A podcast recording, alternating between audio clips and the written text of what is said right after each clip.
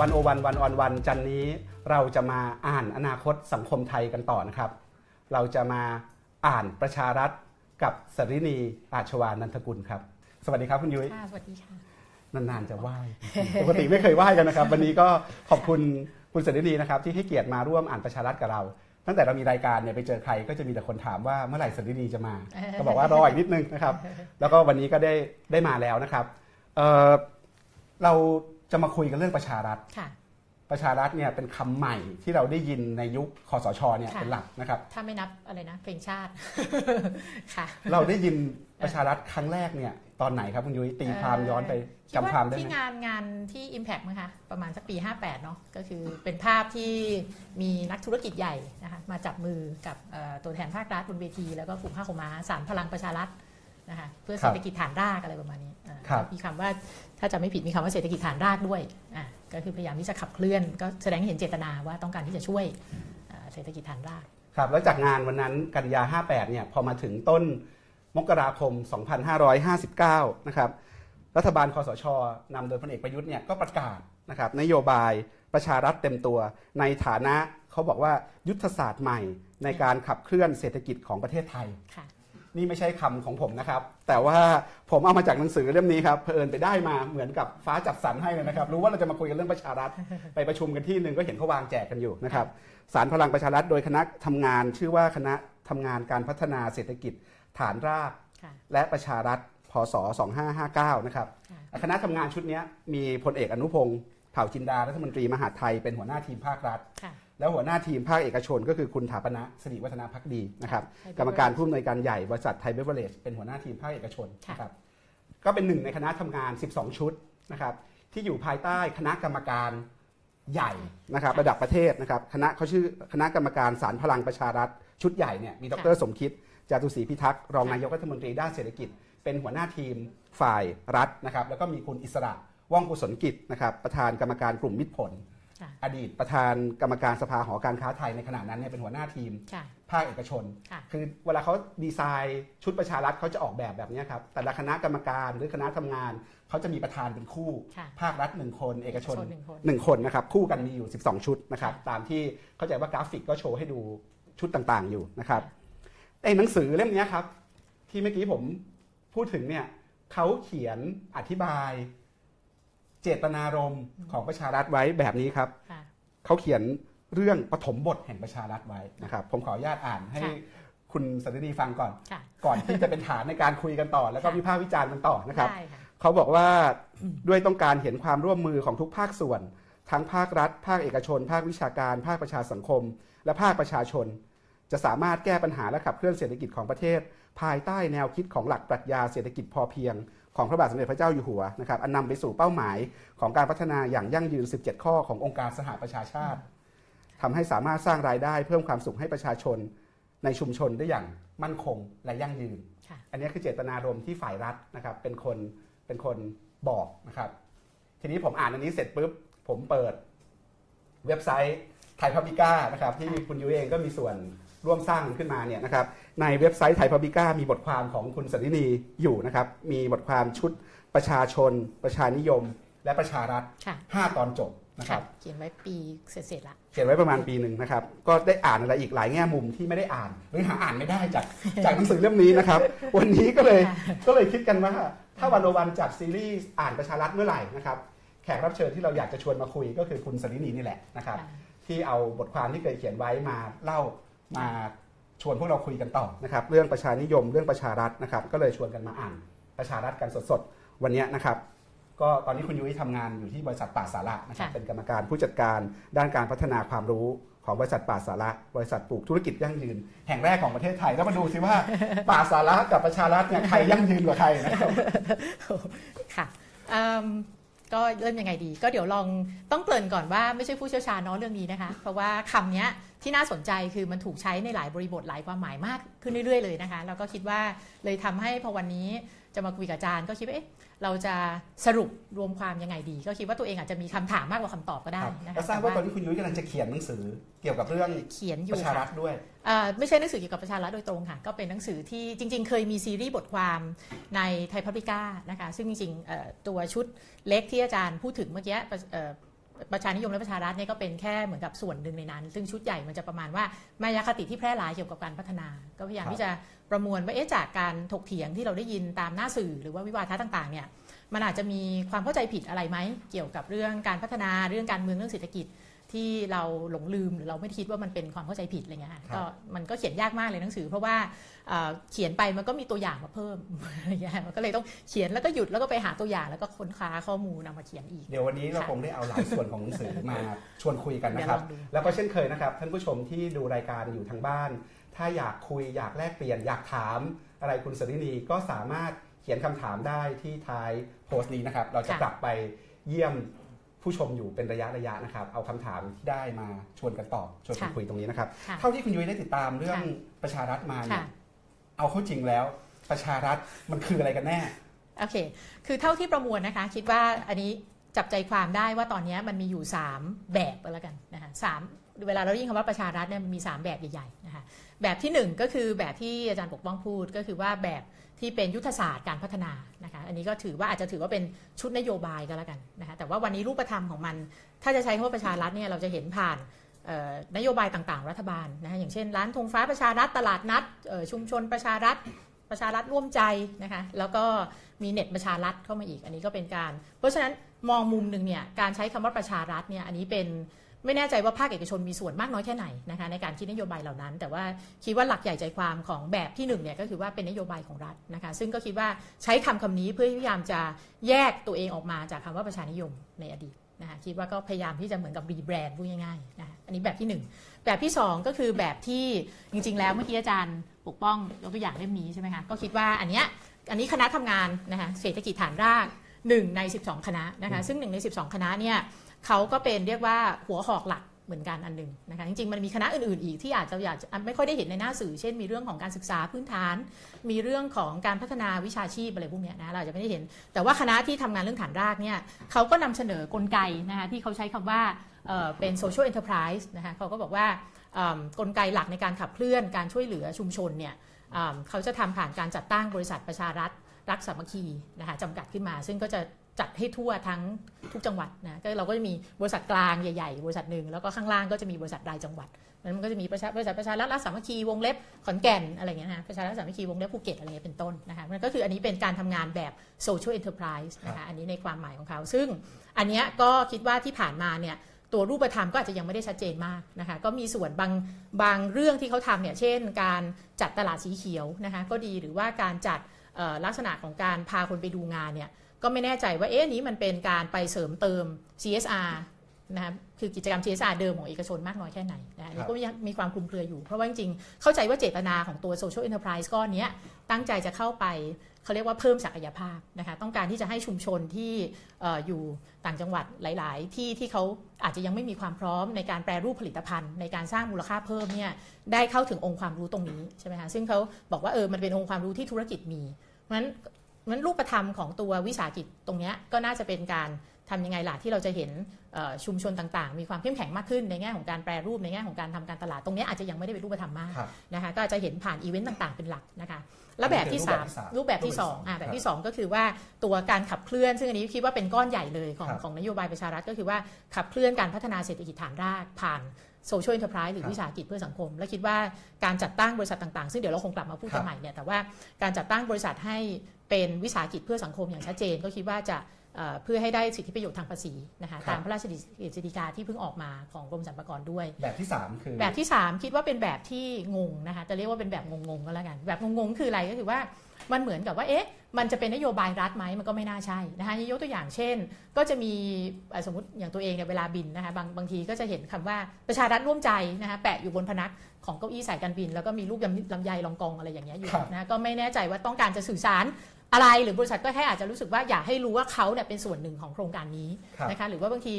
อ่าตามตู้เอ่อไม่ใช่ตู้ถังขยะบางที่นะคะก็อาจจะขึ้นป้าย อันนี้เป็นโครงการเอ่อประชารัฐร่วมใจทิ้งขยะให้ถูกต้องหรือแยกขยะอะไรอย่างเงี้ยซึ่งอันนี้ก็เป็นแบบที่แบบเอ๊ะอันอันนี้มันคงไม่ใช่อะไรที่ผ่านการพูดคุยเจรจาหารือในคณะทำงานมั้งนะคะเพราะฉะนั้นคือแบบที่3นี่มันเหมือนกับว่า ประชารัฐมันเลยกลายเป็นในหนึ่งเนี่ยคำที่เอาไว้เหมือนกับ PR นะคะเหมือนกับว่าบริษัท ต่างๆ ที่เขามามีส่วนร่วมในคณะทำงานเนี่ยก็เหมือนกับ ก็ใช้คำคำนี้ได้อะว่าง่าย ๆ ในการที่จะสื่อสารกับสังคมว่าเขาเป็นส่วนหนึ่งของประชารัฐแต่ว่าการใช้คำคำนี้มันก็จะดูจะดูงงอะค่ะก็คือบริบทมันหลากหลายมาก รวมไปถึงเช่น ล่าสุดที่น่าสนใจก็คือที่คุณตูนบอดี้สแลมใช่ไหมคะอันนี้คิดว่าเป็นตัวอย่างล่าสุดที่ ตกใจเหมือนกันเพราะว่าเคสนี้ไม่เคยเห็นมาก่อนนะคะคุณตูนแกก็คงวิ่งของแกเป็นดำรินะคะเท่าที่เข้าใจคุณตูนก็เป็นเรียกว่าคนที่ลุกขึ้นมานะคะริเริ่มโครงการนี้เองแล้วก็เชิญชวนทุกคนให้มีส่วนร่วมอยู่ดีๆก็เกี่ยวอะไรกับประชารัฐครับก็ไม่ทราบเหมือนกันนะแต่ว่ารองปลัดสาธารณสุขก็ออกมาบอกว่าเนี่ยคือตัวอย่างของประชารัฐนะคะก็คือประชาชนเข้ามาร่วมมือกับรัฐ ค่ะ ตอนนี้มันก็เลยเหมือนกับมีอยู่ 3 แบบที่ที่กว้างๆ ถ้าจะให้ลองกรุ๊ปดูนะคะ ก็คือแบบที่เป็นอะอะสรุปก็คือว่ามีแบบประชารัฐที่เป็นเหมือนกับสิ่งที่รัฐพยายามขายว่าดีกว่าประชานิยมอ่านโยบายของรัฐอ่าที่บอกว่าดีกว่าประชานิยมนะคะแบบที่ 2 ก็คือว่าการผลักดันการพัฒนาเศรษฐกิจฐานรากนะคะผ่านโครงสร้างการตั้งวิสาหกิจเพื่อสังคมนะบริษัทนี้ในทุกจังหวัดนะคะแล้วก็แบบที่ 3 ก็คือแบบงง นะคะแบบที่คล้ายๆกับว่าเอ๊ะหรือว่าใครๆก็ใช้คำนี้ได้ ถ้าเห็นอะไรดีๆเกิดขึ้นในสังคมอะไรแบบนี้ครับเดี๋ยวคงมาค่อยๆไล่คุยกันแต่ละแบบใช่ไหมครับ แต่เท่าที่เราอ่านดูเมื่อกี้โจทย์ของประชารัฐเขาขายอยู่สองสาเรื่อง เรื่องหนึ่งก็คือการร่วมมือกันของแต่ละฝ่ายก่อนที่จะชวนคุณยุ้ยวิพากษ์วิจารณ์ประชารัฐนะครับและชวนคิดต่อจากสิ่งที่รัฐพยายามโฆษณาประชาสัมพันธ์ให้เราเนี่ยอยากจะเริ่มต้นด้วยการพยายามทำความเข้าใจก่อนว่าเขาเขาคิดอะไรอะไรคือหลักคิดเรื่องหลักของเขา เขาต้องการทำอะไรครับ บทบาทของรัฐของเอกชน ของภาคประชาสังคมเนี่ยตามที่รัฐบาลพยายามจะบอกเราเนี่ยเขาจัดสรรปันส่วนบทบาทหน้าที่พวกนี้คือคิดว่าแนวคิดเดิมเนี่ยเท่าที่เท่าที่ติดตามมันก็มีมาตั้งแต่ก่อนที่คิดว่าอาจารย์สมคิดอาจจะเข้ามามีตำแหน่งด้วยซ้ำนะคะในรัฐบาลคอสชคือช่วงหลังๆพอดีได้มีโอกาสไปไปหาเรือแกเหมือนกันนะคะแล้วก็แกก็ตอนนั้นช่วยงานมูลนิธิสัมมาชีพนะคะเราก็เริ่มมีเรียกว่าความคุ้นเคยกับหมอประเวศอาจารย์หมอประเวศก็จริง ๆ แกก็เป็นเรียกว่า ผู้มีอิทธิพลท่านหนึ่งในในวงการภาคประชาประชาสังคมนะคะท่านก็พยายามนำเสนอไอเดียมานานแล้วนะคะเรื่องไม่ว่าจะเป็นสามเหลี่ยมขยื่นภูเขาก็ดี หรือว่าพยายามที่จะบอกนะคะว่าเอ๊ะเอกชนเนี่ยมีองค์ความรู้มีทักษะมีทุนมีอะไรหลาย ๆ อย่างเนี่ยที่จะสามารถมาช่วยเหลือชุมชนได้มาช่วยเหลือสังคมได้นะคะเพราะฉะนั้นถ้าจะคิดแบบ อันนี้ถ้าคิดตีความเจตนาก็คิดว่าเจตนาค่อนข้างชัดนะคะในส่วนตัวนะคะถ้าไปถ้าถ้าไปดูตามตัววิสัยทัศน์ในการทำของเขาเนี่ยก็คือว่า1เนี่ยก็คือต้องการที่จะดึงเอาองค์ความรู้ใช่ไหมคะองค์ความรู้ทักษะแล้วก็ทุนนะคะต่างๆ ที่เอกชนมีเนี่ยเพื่อมาเติมเติมเรียกว่าเติมเต็มชุมชนต่างๆ ยกระดับชุมชนขึ้นมานะคะเพื่อให้เกิดคือถ้าใช้คำพูดแบบมูลนิธิสัมมาชีพเนี่ยเขาก็บอกว่าเพื่อให้เกิดสัมมาชีพเต็มพื้นที่นะคะมันก็เชื่อว่า ซึ่งอันนี้จริง ๆ ก็เป็นแนวคิดที่ที่ดีในแง่หนึ่ง เพราะว่าถ้าเราบอกว่าตอนนี้มันเป็นยุคแห่งอะไรนะ inclusive economy ใช่ไหมเศรษฐกิจที่ให้ฐานกว้างที่โอบอุ้มคนทุกคนใช่ไหมคะ แล้วจริงๆ ในวิสัยทัศน์ของประชารัฐเขาก็พูดถึงคำว่า SDG หรือว่าเป้าหมายการพัฒนาที่ยั่งยืนของสหประชาชาติด้วย ซึ่งในนั้นเนี่ยคำว่า inclusive ก็อยู่ในหลาย SDG ทั้งหลายข้อนะคะ แล้วก็การลดความเหลื่อมล้ำก็เป็นหนึ่งใน SDG ข้อหนึ่ง เพราะฉะนั้นเนี่ย ถ้าดูจากวิสัยทัศน์เนี่ยมันก็เหมือนมันก็ฟังดูดีเนาะก็คือว่าเอออยากจะเอาทำยังไงให้เอกชนเนี่ยเข้ามาหนุนเสริมชุมชนนะคะมากขึ้นโดยที่ให้รัฐเนี่ยเป็นตัวประสานงาน ให้รัฐเป็นเจ้าภาพ ให้รัฐใช้องค์คาพยพของรัฐเนี่ยในการขับเคลื่อนอสิ่งนี้ให้มันเกิดขึ้นมันคิดว่าวิสัยทัศน์ก็คือประมาณนี้ครับมันมีหลายระดับนะครับระดับหนึ่งก็คือระดับความตั้งใจรัฐบาลอาจจะตั้งใจทำหรือว่ามีวิสัยทัศน์ แบบหนึ่งนะครับอันนี้อันนี้ก็คือระดับหนึ่งอีกระดับหนึ่งก็คือพอมาทำจริงแล้วเนี่ยมันแปลงรูปเปลี่ยนร่างไปเป็นอะไรกันแน่ ผมขอตั้งต้นจากตัวหลักการก่อน ที่เขาบอกเราว่าเขาตั้งใจอยากทำอะไรนะครับแล้วอยากจะลองให้คุณยุ้ยลองวิเคราะห์วิพากษ์วิจารณ์ดูว่าไอสิ่งที่เขาตั้งใจจะทำเนี่ยมันครบถ้วนสมบูรณ์หรือยังในโจทย์ของเขานะครับเขาบอกว่ายุทธศาสตร์หลักของประชารัฐเนี่ยมีสี่เสาหลัก ก็คือธรรมาภิบาล นวัตกรรมและผลิตภาพ การยกระดับคุณภาพทุนมนุษย์ การมีส่วนร่วมในความมั่งคั่ง อันนี้คือ 4 ยุทธศาสตร์ใหญ่นะครับ อันนี้ก็น่าจะโชว์อยู่ที่หน้าจอนะครับ ทั้งหมดเนี่ยเพื่อ 1 แก้ความเหลื่อมล้ำสองพัฒนาคุณภาพคน 3 เพิ่มขีดความสามารถในการแข่งขัน อันนี้เป็นโจทย์ใหญ่แล้วเขาก็จะมีตัวขับเคลื่อนที่เขาบอกว่า 7 เรื่องเนี่ยอันนี้ก็คือ 7 คณะทำงานแยกกันไปนะครับ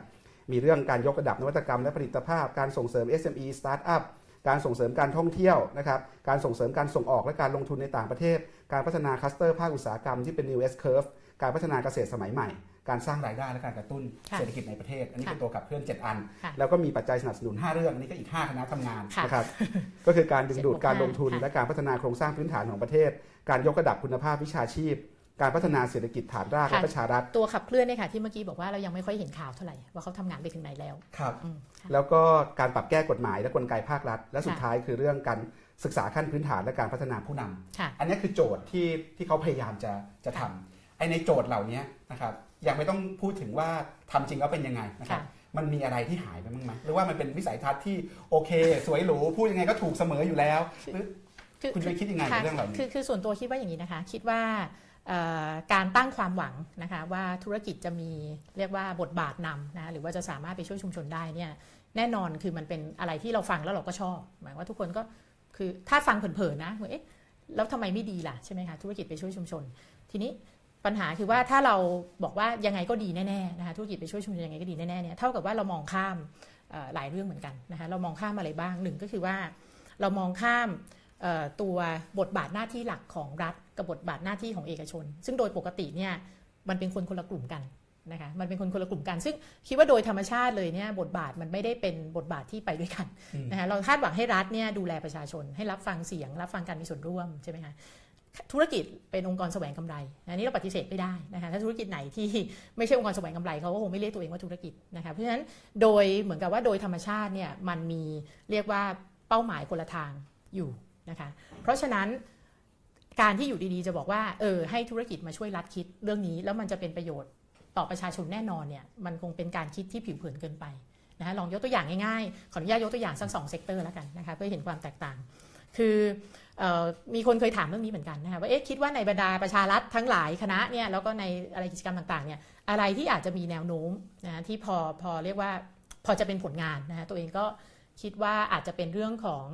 การศึกษาระดับวิชาชีพนะคะปวช ปวส เพราะอะไร เพราะว่าตรงนี้ความต้องการของธุรกิจกับความต้องการของรัฐหรือสังคมเนี่ยมันเดินไปด้วยกันไม่ยาก มันไม่มีคอนฟ lict ไม่มีข้อขัดแย้งกันนะฮะ ก็คือว่าวันนี้ทุกคนก็รู้ว่าเออเราก็ขาดแคลนใช่ไหมฮะแรงงานที่เป็นแรงงานระดับวิชาชีพเเวลาเจออาจารย์หลายท่านก็บ่นว่าโอ้เดี๋ยวนี้เด็กเนี่ย แม้แต่ปวช ปวส ก็ไม่เรียนก็ไปเอาปริญญาไปจบแบบ MBA บริหารธุรกิจกันหมดเนี่ยคนที่จบออกมาเป็นช่างจริง ๆ อะไรเงี้ยหายากอะไรต่างๆนะคะเพราะฉะนั้นตรงนี้เองภาคธุรกิจเขาก็อาจจะบอกว่าเอออันเนี้ยมันเป็นนี้ของเขาคือเขาต้องการคนที่มีทักษะเหล่านี้ครับนะคะภาครัฐก็บอกว่าเออเราก็ต้องการที่จะผลิตคนเหล่านี้ เพราะว่านี้ก็เป็นเอ่อแน่นอนว่าหน้าที่หนึ่งก็คือว่าผลิตคนให้ตรงกับตลาดแรงงาน เพราะฉะนั้นในเมื่อความต้องการของธุรกิจกับความต้องการของรัฐ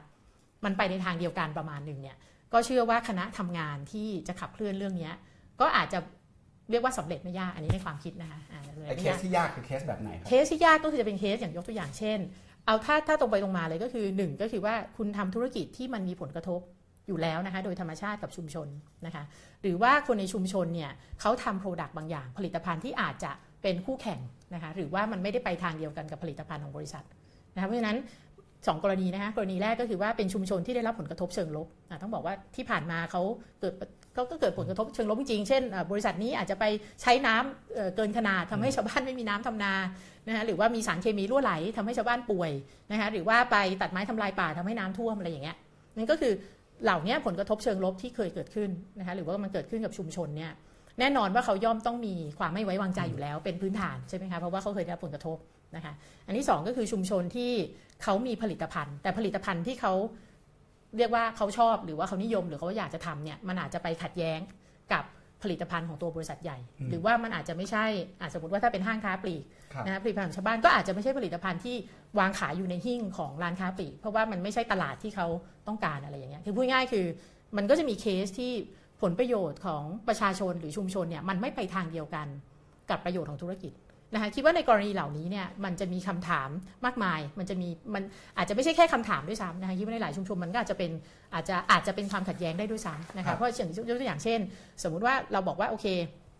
อ่าไปทำบริษัทประชารัฐ แล้วถ้าดูโครงสร้างตอนนี้ขออนุญาตพูดถึงตัววิสาหกิจเพื่อสังคมแล้วกันนะคะครับที่ตอนนี้จดกันทุกบริษัทเนี่ยโครงสร้างการถือหุ้นตอนนี้ใกล้เคียงกันมากแทบทุกบริษัทเลยนะคะถ้าดูจากข้อมูลกระทรวงพาณิชย์ก็คือว่าเอ่อก็จะมีบริษัทไทยเบเวอเรจนะคะถือหุ้นประมาณ 22-25%ส่วนใหญ่จะประมาณ 25%แล้วก็รองลงมาก็จะมีธนาคารกรุงเทพนะคะเข้าไปถือหุ้นประมาณ 9.75%แล้วที่เหลือก็จะลดหลั่นกันไปเป็นคณะบุคคลนะคะก็เป็นบุคคลต่างๆ ซึ่งบางท่านก็เป็นอัหมยถึงบริษัทใหญ่บริษัท อะไม่ไม่มันพูดจะถึมีงบริย่อษัยทพูดถึงย่อยใหญ่อยู่หนึ่งอันใช่ไหมใช่พูดถึงย่อยพูดถึงบริษัทประชารัฐรักสามัคคีระดับจังหวัดโอเคอ่านี่ระดับจังหวัดใช่ระดับจังหวัดเนี่ยเขาลงไปถือหุ้นระดับจังหวัดกันเลยถูกต้องค่ะ เพราะฉะนั้นทั้ถ้างไป76แห่งนี้เลยนะครับใช่ค่ะเพราะฉะนั้นถ้าไปดูเนี่ยก็คือไทยเบฟเรจนะคะก็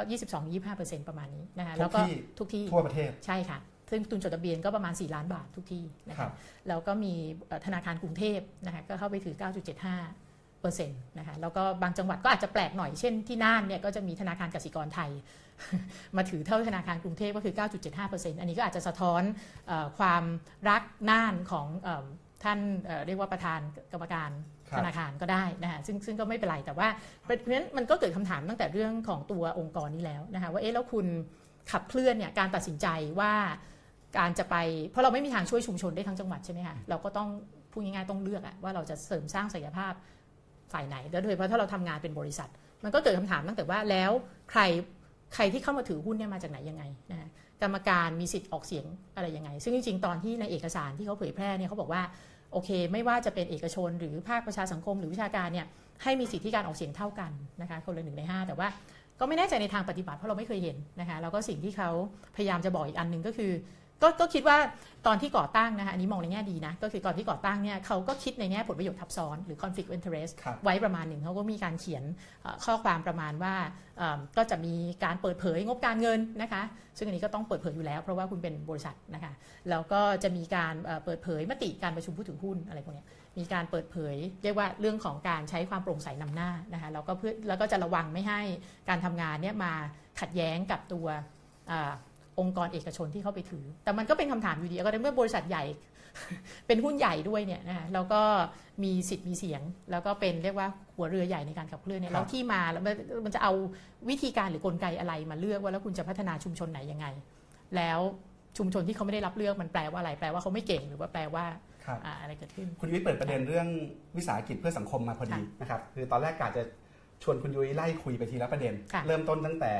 ประชารัฐในฐานะที่เป็นนโยบายของรัฐอ่าเดี๋ยวที่นั้นเอาไว้ก่อนที่เป็นทางเลือกทางเลือกของประชาขนิองยมประชานิยมอ่าโอเคนะครับแล้วก็ประชารัฐในฐานะที่ใช้วิสาหกิจเพื่อสังคมเนี่ยเป็นเครื่องมือนะครับค่ะไหนคุณยุ้ยชวนประเด็นพวกนี้มาคุยแล้วใช่พอดีเราพูดถึงผมก็ขอเอกชนพอดีผมก็ขอหยิบอันเนี้ยมาคุยก่อนนะครับแล้วเก็บเรื่องประชานิยมกับประชารัฐไว้ก่อนนะครับทีนี้ในแง่ที่คุณยุ้ยเองเนี่ยก็ทำงานกับวิสาหกิจเพื่อสังคมมาเยอะแยะเลยนะครับเคยทำ โซเชียล n อนเตอร์ไพรส์เป็นกรรมการโซเชียล n อนเตอร์ไพรส์ระดับชาตินะครับถ้าเราของไอ้ชื่อหน่วยงานอะไรผมจำไม่ได้แล้วที่เขาอ๋ตั้งออ๋อไม่ไม่ไม่ไม่ได้เป็นค่ะครับอ่ามันไม่ได้ไม่เคยเป็นค่ะไปคุยแล้วก็เฉยๆปาสาระก็ทำงานเกี่ยวกับเชิงธุรกิจเพื่อสังคมอยู่เนี่ยค่ะถ้าเราใช้หลักการของโซเชียล n อนเตอร์ไพรส์ค่ะเนี่ยมาจับไปอย่างประชารัฐเนี่ยเราเห็นอะไรบ้าง หรือเราไม่เห็นอะไรบ้าง มันมันมันเข้าข่ายวิสาหกิจเพื่อสังคมไหมหรือว่ามันมีอะไรเหมือนอะไรไม่เหมือนโอเคคือจริง ๆ ต้องบอกว่าในในระบบ ทั่วๆไปนะคะในระบบตลาดเนี่ยคำว่าธุรกิจเพื่อสังคมนะคะจริงๆป่าสาระทำงานประเด็นที่เกี่ยวกับความยั่งยืน ก็คือตัวตัวส่วนใหญ่ก็จะพยายามดูที่รากปัญหานะคะซึ่งธุรกิจเพื่อสังคมก็มีบางงานวิจัยที่เข้าไปดูนะคะทีนี้ถ้าเราบอกว่าธุรกิจเพื่อสังคมเนี่ยจริง ๆ แล้ว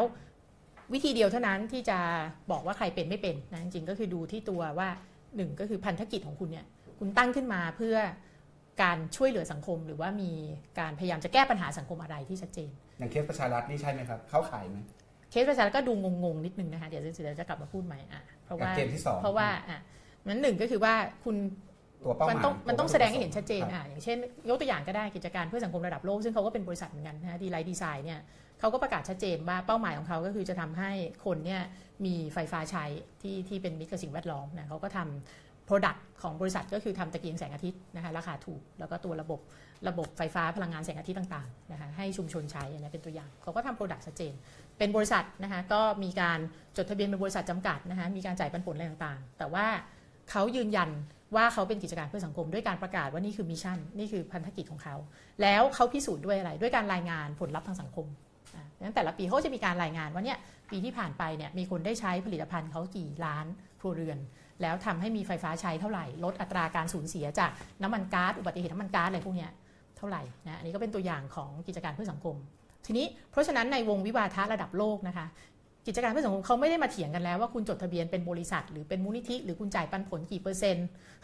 หรือคุณไม่จ่ายปันผล หรือคุณมีสิทธิทางภาษีไหมต่างๆเขาไม่ได้เถียงเรื่องพวกนี้นะคะเขาไปดูที่ตัวของผลลัพธ์เลย ว่าเอ๊ะโอเค คุณบอกว่าคุณเป็นธุรกิจเพื่อสังคมเนี่ยคุณสร้างผลลัพธ์ทางสังคมอะไรล่ะ อะไรที่มันวัดได้นะทีนี้ถ้าย้อนกลับมาดูของบ้านเราเนี่ย ก่อนอื่นก็คือถ้าดูโครงสร้างนะคะของบริษัทประชารัฐรักสามัคคีเอาประเทศไทยก็ได้โฮลดิ้งใหญ่เลยก็ได้นะคะเหมือนกับคล้ายๆ กับเราพยายามจะบอกว่าเศรษฐกิจฐานรากมันมีปัญหานะแล้วมีปัญหาซึ่งก็อาจจะไม่ได้มีความชัดเจนนะคะแต่ว่าโดยรวมๆก็คือมีปัญหาทุก ๆ เรื่องนะคะไม่ว่าจะเป็นเรื่องการเข้าถึงแหล่งทุน เรื่องการเข้าถึงองค์ความรู้ เรื่องการเข้าถึงการตลาดอะไรพวกนี้ดังนั้นก็อยากจะให้เอกชนก็กลับไปที่เมื่อกี้เรื่องของเป้าหมาย อยากจะให้เอกชนเข้าไปช่วย แต่ประเด็นก็คือว่าจริง ๆ แล้วเนี่ย มันจำเป็นหนึ่งก็คือเรากำลังพูดถึงโครงสร้างที่ใช้องค์คาพยพคือกลไกรัฐเข้าไปใช่ไหมคะจัดการคือการจัดตั้งบริษัทเหล่านี้คนที่เรียกว่ามีหน้าที่ที่จะทำให้เกิดเนี่ยก็คือผู้ว่าผู้ว่าของแต่ละจังหวัดนะคะอันนั้นก็คือมันก็ถูกใช้เรียกว่าช่องทางแบบนี้แหละช่องทางแบบราชการ เพราะฉะนั้นตั้งแต่ต้นอะมันไม่ใช่กลไกตลาดอยู่แล้วนะคะมันไม่ใช่กลไกตลาดตั้งแต่ต้นทั้งที่ในความเป็นจริงเนี่ยไม่ว่าจะเป็น business หรือ กิจการเพื่อสังคมอะไรก็ตาม ใครก็ตามที่อยากทำก็ทำได้นะคะก็ไม่ได้มีปัญหาอะไรก็แค่ไปบอกว่าโอเค เราคิดว่ามีปัญหาแบบนี้ เราพยายามจะแก้ปัญหาด้วยวิธีทางธุรกิจ แล้วบริษัททั่วไปเนี่ยต้องเรียนว่าจากที่ได้สัมผัส CSR หลาย ๆ บริษัทเนี่ยเขาก็ทำงานลักษณะนี้อยู่แล้วนะคือหมายความว่าฝ่าย CSR ซึ่งโอเคเราอาจจะบอกว่าเป็น CSR แบบที่อาจจะหลายบริษัทอาจจะยังไม่ได้ ก้าวไกลนักนะคะก็จะเป็นในเชิงของกิจกรรมนะกิจกรรมต่างๆเนี่ยแต่ว่าเจ้าหน้าที่หลายคนเขาบอกว่าเออเขาก็พยายามไปให้พ้นจากกิจกรรมแล้วนะก็คือพยายามที่จะให้มันมีความยั่งยืนด้วยการลงไปเรื่องพวกนี้แหละไปให้องค์ความรู้กับชุมชน เพราะฉะนั้นก็คือมันก็จะมีคำถามว่าเออแล้วทำไมต้องใช้ฟังก์ชันของของราชการอของราชการเข้ามาผลักดัน แล้วอย่างที่กลับไปก็คือว่าชุมชนเนี่ยมันเป็นยูนิตที่เล็กใช่ไหมคะในแต่ละจังหวัดเนี่ยมีชุมชนเยอะแยะมากมาย มีบริษัทโฮลดิ้งที่เป็นประชารัฐ วิสาหกิจนี้อยู่หนึ่งบริษัท จะเอาอะไรมาเลือกว่าวิสาหกิจไหนควรจะได้รับการช่วยเหลือ แล้ว business model มันก็ต้องเปลี่ยนแปลงไปด้วยตามเรียกว่ากิจการที่คุณเข้าไปช่วยเหลือ มันก็จะยิ่งงงไปใหญ่ แล้วมันก็จะมีคำถามไปถึงความยั่งยืนของตัวเองด้วยนะว่าบริษัทประชารัฐและสามัคคีเนี่ยโอเคทุนจดทะเบียน 4 ล้าน ถ้าคุณจะทำแบบหลักคิดแบบสากลก็คือเป็น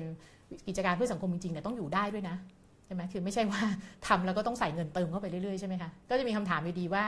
แล้วรายได้มาจากไหนนะ เข้าใจว่าในเอกสารเผยแพร่เนี่ยมี 2 เวอร์ชันที่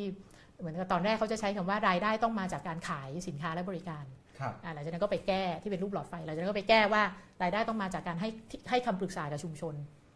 ก็งงนิดนึงว่าอะก็คือตกลงตกลงจะไม่ขายตกลงตัวบริษัทเองเนี่ยจะไม่ขายอะไรแล้ว ใช่ไหมแต่จะว่าให้ชุมชนมาจ่าย และชุมชนจะจ่าย แล้วถ้าชุมชนจ่าย แล้วคุณจะเก็บเข้าแพงไหมหรืออะไรยังไงมันก็มีคำถามตามมาอีกครับตอนนี้คุณนุ้ยไปไล่ดูโครงสร้างการถือหุ้นเมื่อสักครู่บอกมาแล้วว่าบางจังหวัดเนี่ยก็มีเอกชนเขา บางบางแห่งทุนใหญ่เข้าไปถือหุ้นก็ทุกแห่งนะคะทุกจังหวัดนะคะก็คือว่ามันเป็นยังไงคือตอนนี้เราพูดถึง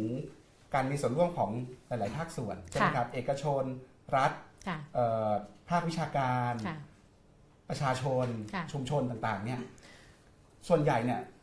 อย่างคุณยุ้ยบอกไทยเบฟถือหุ้นประมาณ 20 กว่าเปอร์เซ็นต์ใช่ไหมครับมีแบงก์กรุงเทพบ้างกสิกรบางที่ มันมีเจ้าอื่นยังไง รัฐก็ไปถือหุ้นด้วยไหม หรือว่าที่เราพูดถึงชุมชนแล้วเขามีชุมชนประชาชนล่ะ ก็เนี่ยค่ะก็เข้าใจว่าบางท่านที่เป็นกรรมการ หรือที่มีชื่อเป็นผู้ถือหุ้นในบางในในบริษัทประชารัฐประจำจังหวัดเนี่ยบางท่านก็เป็นประชาชนนะเป็นภาคประชาชน ซึ่งแต่เราไม่รู้กระบวนการที่แท้จริงว่ามาอะไรยังไงกันนะคะแล้วแล้วเราไม่รู้ก็คือประเด็นคือว่าเราไม่รู้กระบวนการในการออกแบบนโยบายอะของบริษัทหรือว่าการทำงาน คือถ้าประเด็นคือถ้ามันเป็นบริษัทเอกชนจริง ๆ คือถ้าไม่มีคือถ้าไม่ได้ประกาศว่าเป็นนโยบายรัฐเลย ไม่มีมหาไทยเข้ามายุ่ง ไม่มีผู้ว่าราชการจังหวัดใช่ไหมคะก็ถือเป็นสิทธิเสรีภาพเนาะก็คือว่า ก็อาจจะเป็นรูปแบบใหม่ก็ได้ของการสนับสนุนวิสาหกิจชุมชนในระดับของบริษัทต่างๆ แล้วก็จริงๆ แล้วเข้าใจว่าหลายบริษัทที่ทำ CSR มานานเนี่ยเขาจะเห็นปัญหาของชุมชนมานานเขาก็จะบอกว่า อืม ถ้าให้เขาส่งเสริมไปเรื่อยๆแบบนี้มันต้องใช้ทรัพยากรบริษัทไปเรื่อยๆ มันไม่ยั่งยืน เขาก็จะบอกว่า เออ พยายามที่จะเข้าไปให้องค์ความรู้นั่นแหละ เพื่อให้ชุมชนเนี่ยสามารถที่จะรันโครงการต่อไปเองได้ ก็คือว่าไปยกระดับชุมชน อันนี้ก็คือทุกคนมีสิทธิเสรีภาพที่ทำอยู่แล้ว แต่พอตอนนี้บริษัท มันตั้งขึ้นมาโดย directive หรือว่าโดยนโยบายของรัฐ มันก็ทำให้เกิดคำถามอยู่แล้ว ว่าเอ๊ะแล้วคุณใช้วิธีอะไรในการคัดเลือกโครงการต่างๆ ของชุมชนที่จะเรียกว่าให้การสนับสนุน ให้ดาวใจเขาได้ทำไมเอกชนอยากมาถือหุ้นในบริษัทแบบนี้ ก็คิดว่าดูดีนะคะ คือถ้าตัวเองเป็นเอกชนก็ก็พอเข้าใจนะคะว่าว่าดูดี คือแล้วหนึ่งก็คือว่ามองได้สองทางนะคะหนึ่งก็คือว่าถ้าเป็นเอกชนที่เขามั่นใจในในเรียกว่าโครงการที่เขาทำระดับชุมชนเนี่ย นะคะก็อาจจะบอกว่าเออนี่ก็เป็นช่องทางในการที่จะขยายผลนะคือเขาทำเขามั่นใจว่าเนี่ยโมเดลที่เขาเคยทำเป็น CSR หรือการช่วยเหลือของเขาเนี่ยมัน work เขาก็คิดว่าเอออันนี้ก็จะเป็นเวทีที่สูงขึ้นมานิดนึงเขาก็จะได้เอาเรียกว่าจูงใจให้เอกชน หรือว่าภาครัฐคนอื่นๆเนี่ยเอาโมเดลเข้าไปทำนะฮะอันนี้ก็คือเป็น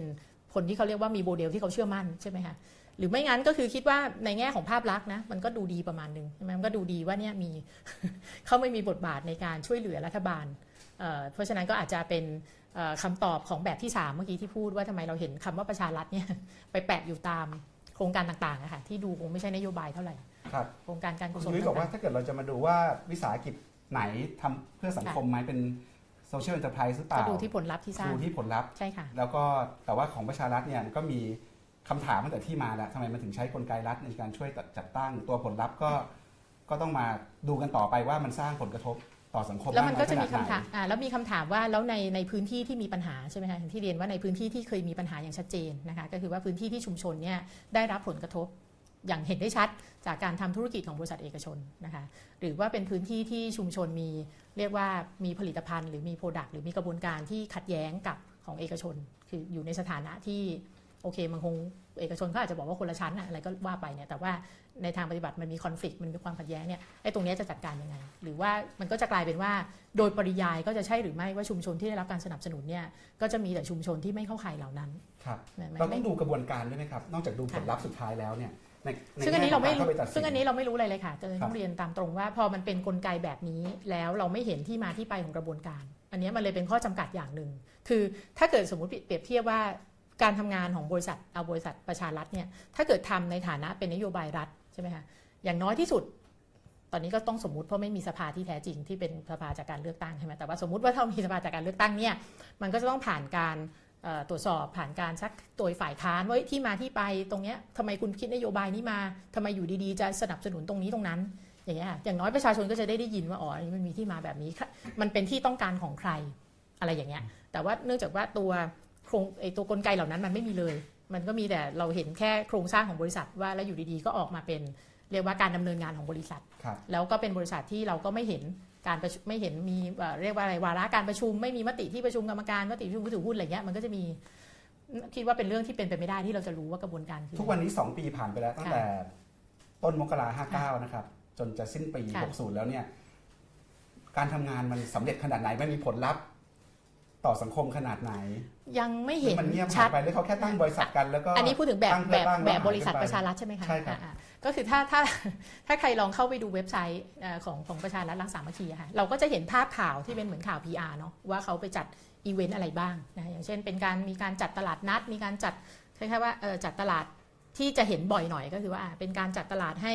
ผู้ประกอบการระดับย่อยมาเจอกันกับผู้บริโภคอะไรแบบนี้ตลาดนัดสีเขียวแล้วก็จะเห็นเป็นลักษณะการจัดอีเวนต์ต่างๆ ซะเยอะนะคะแต่ว่าตัวที่เขาบอกว่าเนี่ยเป็นการจะเข้าไปเติมเต็มศักยภาพ เรื่ององค์ความรู้เรื่องของการเข้าตลาดอะไรมันยังไม่เห็น เราไม่รู้ผลประกอบการเลยใช่ไหมครับ ว่าแต่ละที่ที่ไหนกำไรดีประสบความสำเร็จมาก ก็หลายที่เขาเพิ่งไปจดทะเบียนกันเมื่อปีที่แล้วเองค่ะก็อาจจะต้องให้เวลาเขานิดนึง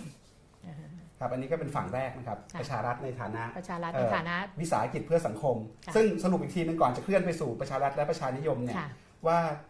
2 ปีที่ผ่านมาดูจากการทำงานจริง คุณยุ้ยเรียกบริษัทประชารัฐ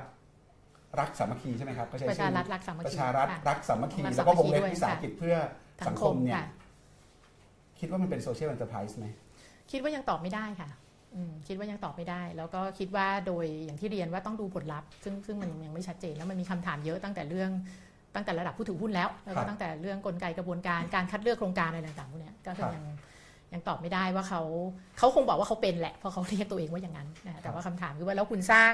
ผลลัพธ์ทางสังคมอะไรจริงๆนะคะเพราะผลลัพธ์ทางสังคมมันมีทั้งเรื่องประโยชน์ และมีทั้งเรื่องการลดผลกระทบเชิงลบด้วย คิดว่าไอ้เรื่องการลดผลกระทบเชิงลบเนี่ยลืมไปได้เลย คิดว่าเราคงไม่เห็นนะอย่างที่เรียนว่า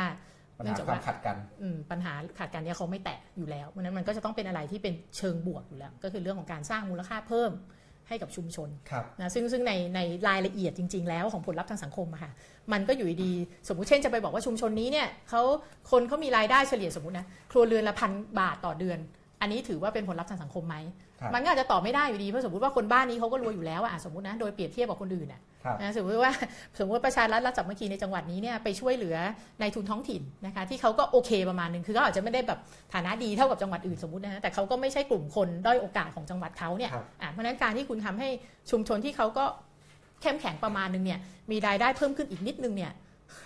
มันถือเป็นการแก้ปัญหาทางสังคมไหมอันนี้ก็เป็นคำถามอยู่ดี เพราะฉะนั้นจริงๆมันก็ต้องดูในรายละเอียดอยู่ดี ครับอ่าซึ่งมาก็ที่ประเด็นต่อไปคือค่ะประชารัฐในฐานะทางเลือกจากประชานิยมค่ะสองปีที่ผ่านมา อันนี้สนุกดี เราค่ะบอกได้ไหมว่าประชารัฐดีกว่าประชานิยมหรือเอาเข้าจริงแล้ว ประชารัฐกับประชานิยมต่างกันยังไง มันดีกว่าเหนือกว่า ส่วนตัวรู้สึกตรงไหนว่าเราควรจะไปพ้นจากคำถามแบบนี้ได้แล้วอะค่ะเพราะรู้สึกว่ามันไม่ค่อยไม่รู้นะส่วนตัวจะรู้สึกว่าเป็นคำถามที่มันไม่ค่อยมีประโยชน์อะเพราะว่ามันเหมือนกับจริง ๆ แล้ว ถ้าถ้าถามแบบนี้ก็แปลว่าเรายอมรับในอ่า ความหมายของประชานิยมที่มันแย่แน่ๆร้อยเปอร์เซ็นต์อะไรแบบเนี้ยคือคือคือคิดว่าไร question ที่เราควรจะต้องมาคุยกันเนี่ยคืออะไร คิดว่าคิดว่าคำถามที่ถูกต้องเนี่ยค่ะก็คือว่าเวลารัฐออกนโยบายอะไรก็ตามเนี่ยก็ถามคำถามตั้งแต่คำถามที่ว่าหนึ่งมันเป็นนโยบายที่ดีไหมนะคะซึ่งคำว่าดีเนี่ยก็คือว่าให้ประโยชน์กับใครนะคะสมมติว่าอะรัฐบอกว่าให้ประโยชน์กับคนที่ด้อยโอกาสอะมันด้อยเขาเป็นกลุ่มกลุ่มคนเนี้ยเป็นกลุ่มคนด้อยโอกาสจริงไหม นะคะนี่ก็คือว่าเป็นเรื่องของหลักการก่อนว่านโยบายนี้นโยบายที่ดีไหมสองก็คือตัว execution ซึ่งบ้านเรามีปัญหาเยอะมากในการปฏิบัติจริงใช่ไหมคะนโยบายบางนโยบายเนี่ยหลักการก็ฟังดูดี แต่ว่าพอถึงเวลาทำจริงแล้วเนี่ยรั่วไหลเยอะ เพราะว่าไม่ได้คิดเรื่องของการบริหารจัดการ แล้วก็ต้องยอมรับว่าปัญหาคอร์รัปชันบ้านเราก็สูงอยู่นะคะอะนั่นก็คือเป็นเรื่องของ implementation ละว่าหลักการคุณฟังดูดีนะ คุณจะช่วยเหลือคนพ่องี้งี้งี้นะคะแล้วอ่านมาถึงเวลาเนี่ยนะแต่ เปิดช่องโหว่เต็มไปหมดเลยเนี่ยปรากฏว่าเงินไม่ได้ไปถึงกลุ่มเป้าหมายจริงอันนี้ก็ต้องถือว่าก็ต้องก็เป็นข้อที่ไม่ดีเหมือนกัน ก็ต้องมาดูแลตรงนี้ด้วยว่าจะจัดการยังไง เพราะนั้นคำถามแรกก็คือนโยบายเนี้ยโดยหลักการช่วยเหลือใครนะคะใครได้ประโยชน์สองก็คือว่าจัดการยังไง จัดการดีไหมคำถามที่ 3 ก็คือว่า แล้วเรื่องของตัวทรัพยากรล่ะ เรื่องเงินล่ะมาจากไหนครับจะบริหารเดี๋ยวเราก็มีปัญหาเหมือนกันก็ในต้องยอมในรับสังในคอมดีกาตรเมืองไทยเนี่ยอ่าไอ้คำว่าประชานิยมมันกลายเป็นคำที่ที่มีมีตราโดนตีตราโดนตีตราไปแล้วใช่ไหมครับใช่ทีนี้อยากจะชวนคุณยุ้ยคุยตรงเนี้ยก่อนที่จะไปไปคุยเรื่องประชารัฐค่ะโยงกับประชานิยมเนี่ยค่ะไอ้ดีเบตเกี่ยวกับประชานิยมในสังคมไทยเนี่ยมันควรจะถามอะไร มันควรจะต้องคุยกันยังไง จากยุคค่ะสมัยหนึ่งที่คนแห่กระโจมตีนโยบายประชานิยมกันเต็มที่เนี่ยนะครับจริงๆแล้วดีเบตเรื่องประชานิยมในในโลกวิชาการเองเนี่ยหรือในในโลกทั่วๆไปจริงๆตอนนี้เขาเถียงเขาคุยกันมันเรื่องอะไรยังไงคือจริง ๆ แล้วเนี่ยต้องบอกว่ามันเป็นประเด็นเชิงอุดมการณ์เหมือนกันนะคะคือคิดว่าจริง ๆ แล้ว ถ้าคนที่อ่าอธิบายแบบหยาบๆซึ่งอาจจะหยาบเกินไปก็คือว่า ถ้าคุณเชื่อมั่นในประเด็นความเหลื่อมล้ำอะถ้าคิดว่าความเหลื่อมล้ำเป็นปัญหานะที่เราต้องพยายามจัดการ ถ้าเราเชื่อว่าเอ่อรัฐเนี่ยมีหน้าที่ในการที่จะลดความเหลื่อมล้ำในการที่จะช่วยเหลือ ผู้ด้อยโอกาสให้ได้มากที่สุดเนี่ยมันก็หนีไม่พ้นที่จะต้องมีนโยบายที่ target ก็คือเรียกว่าพุ่งเป้าไปที่การช่วยเหลือนะคะซึ่งจริงๆแล้วการช่วยเหลือนี่ก็คือช่วยเหลือคนที่ด้อยโอกาสฝั่งหนึ่ง แล้วก็ทำให้ความเหลื่อมล้ำลดลงนี่ก็หมายความว่าต้องทำให้การจัดเก็บภาษีหรือว่าอันนี้ก็อาจจะเซนซิทีฟมากในสังคมไทดึงยลงมาด้วย ดึงลงมาด้วยครับไม่งั้นความเหลื่อมล้ำมันก็อาจจะไม่ลดใช่ไหมครัคะบอะทีนี้เอ่อ ในขณะเดียวกันเนี่ยถ้าเกิดคนที่ไม่เชื่อเรื่องพวกนี้เลยสมมุติถ้าเกิดว่าคุณเป็นคนที่คิดว่าเอ้ยความเหลื่อมล้ำเรื่องธรรมชาติยังไงก็ต้องเหลื่อมล้ำคนจนเนี่ยจริงๆเขาไม่ได้จนเพราะความไม่ยุติธรรมนะเขาจนเพราะขี้เกียจสมมติถ้าใครขยันก็ก็โอเคเองอะไรอย่างเงี้ยนะคะคุณก็อาจจะมองมีแนวโน้มที่จะมองนโยบายอะไรก็ตามที่ช่วยเหลือคนส่วนใหญ่ว่าเป็นประชานิยม ในความหมายที่แย่ที่สุดของมันก็คือว่าเป็นนโยบายที่ไร้ประโยชน์สิ้นเปลืองไม่สมควรทำอะไรอย่างเงี้ย นั่นก็คือว่ามันก็เลยอาจจะมีสองขั้วประมาณนี้ค่ะ คือคนฝั่งหนึ่งฝั่งแรกที่บอกว่าเอ้ย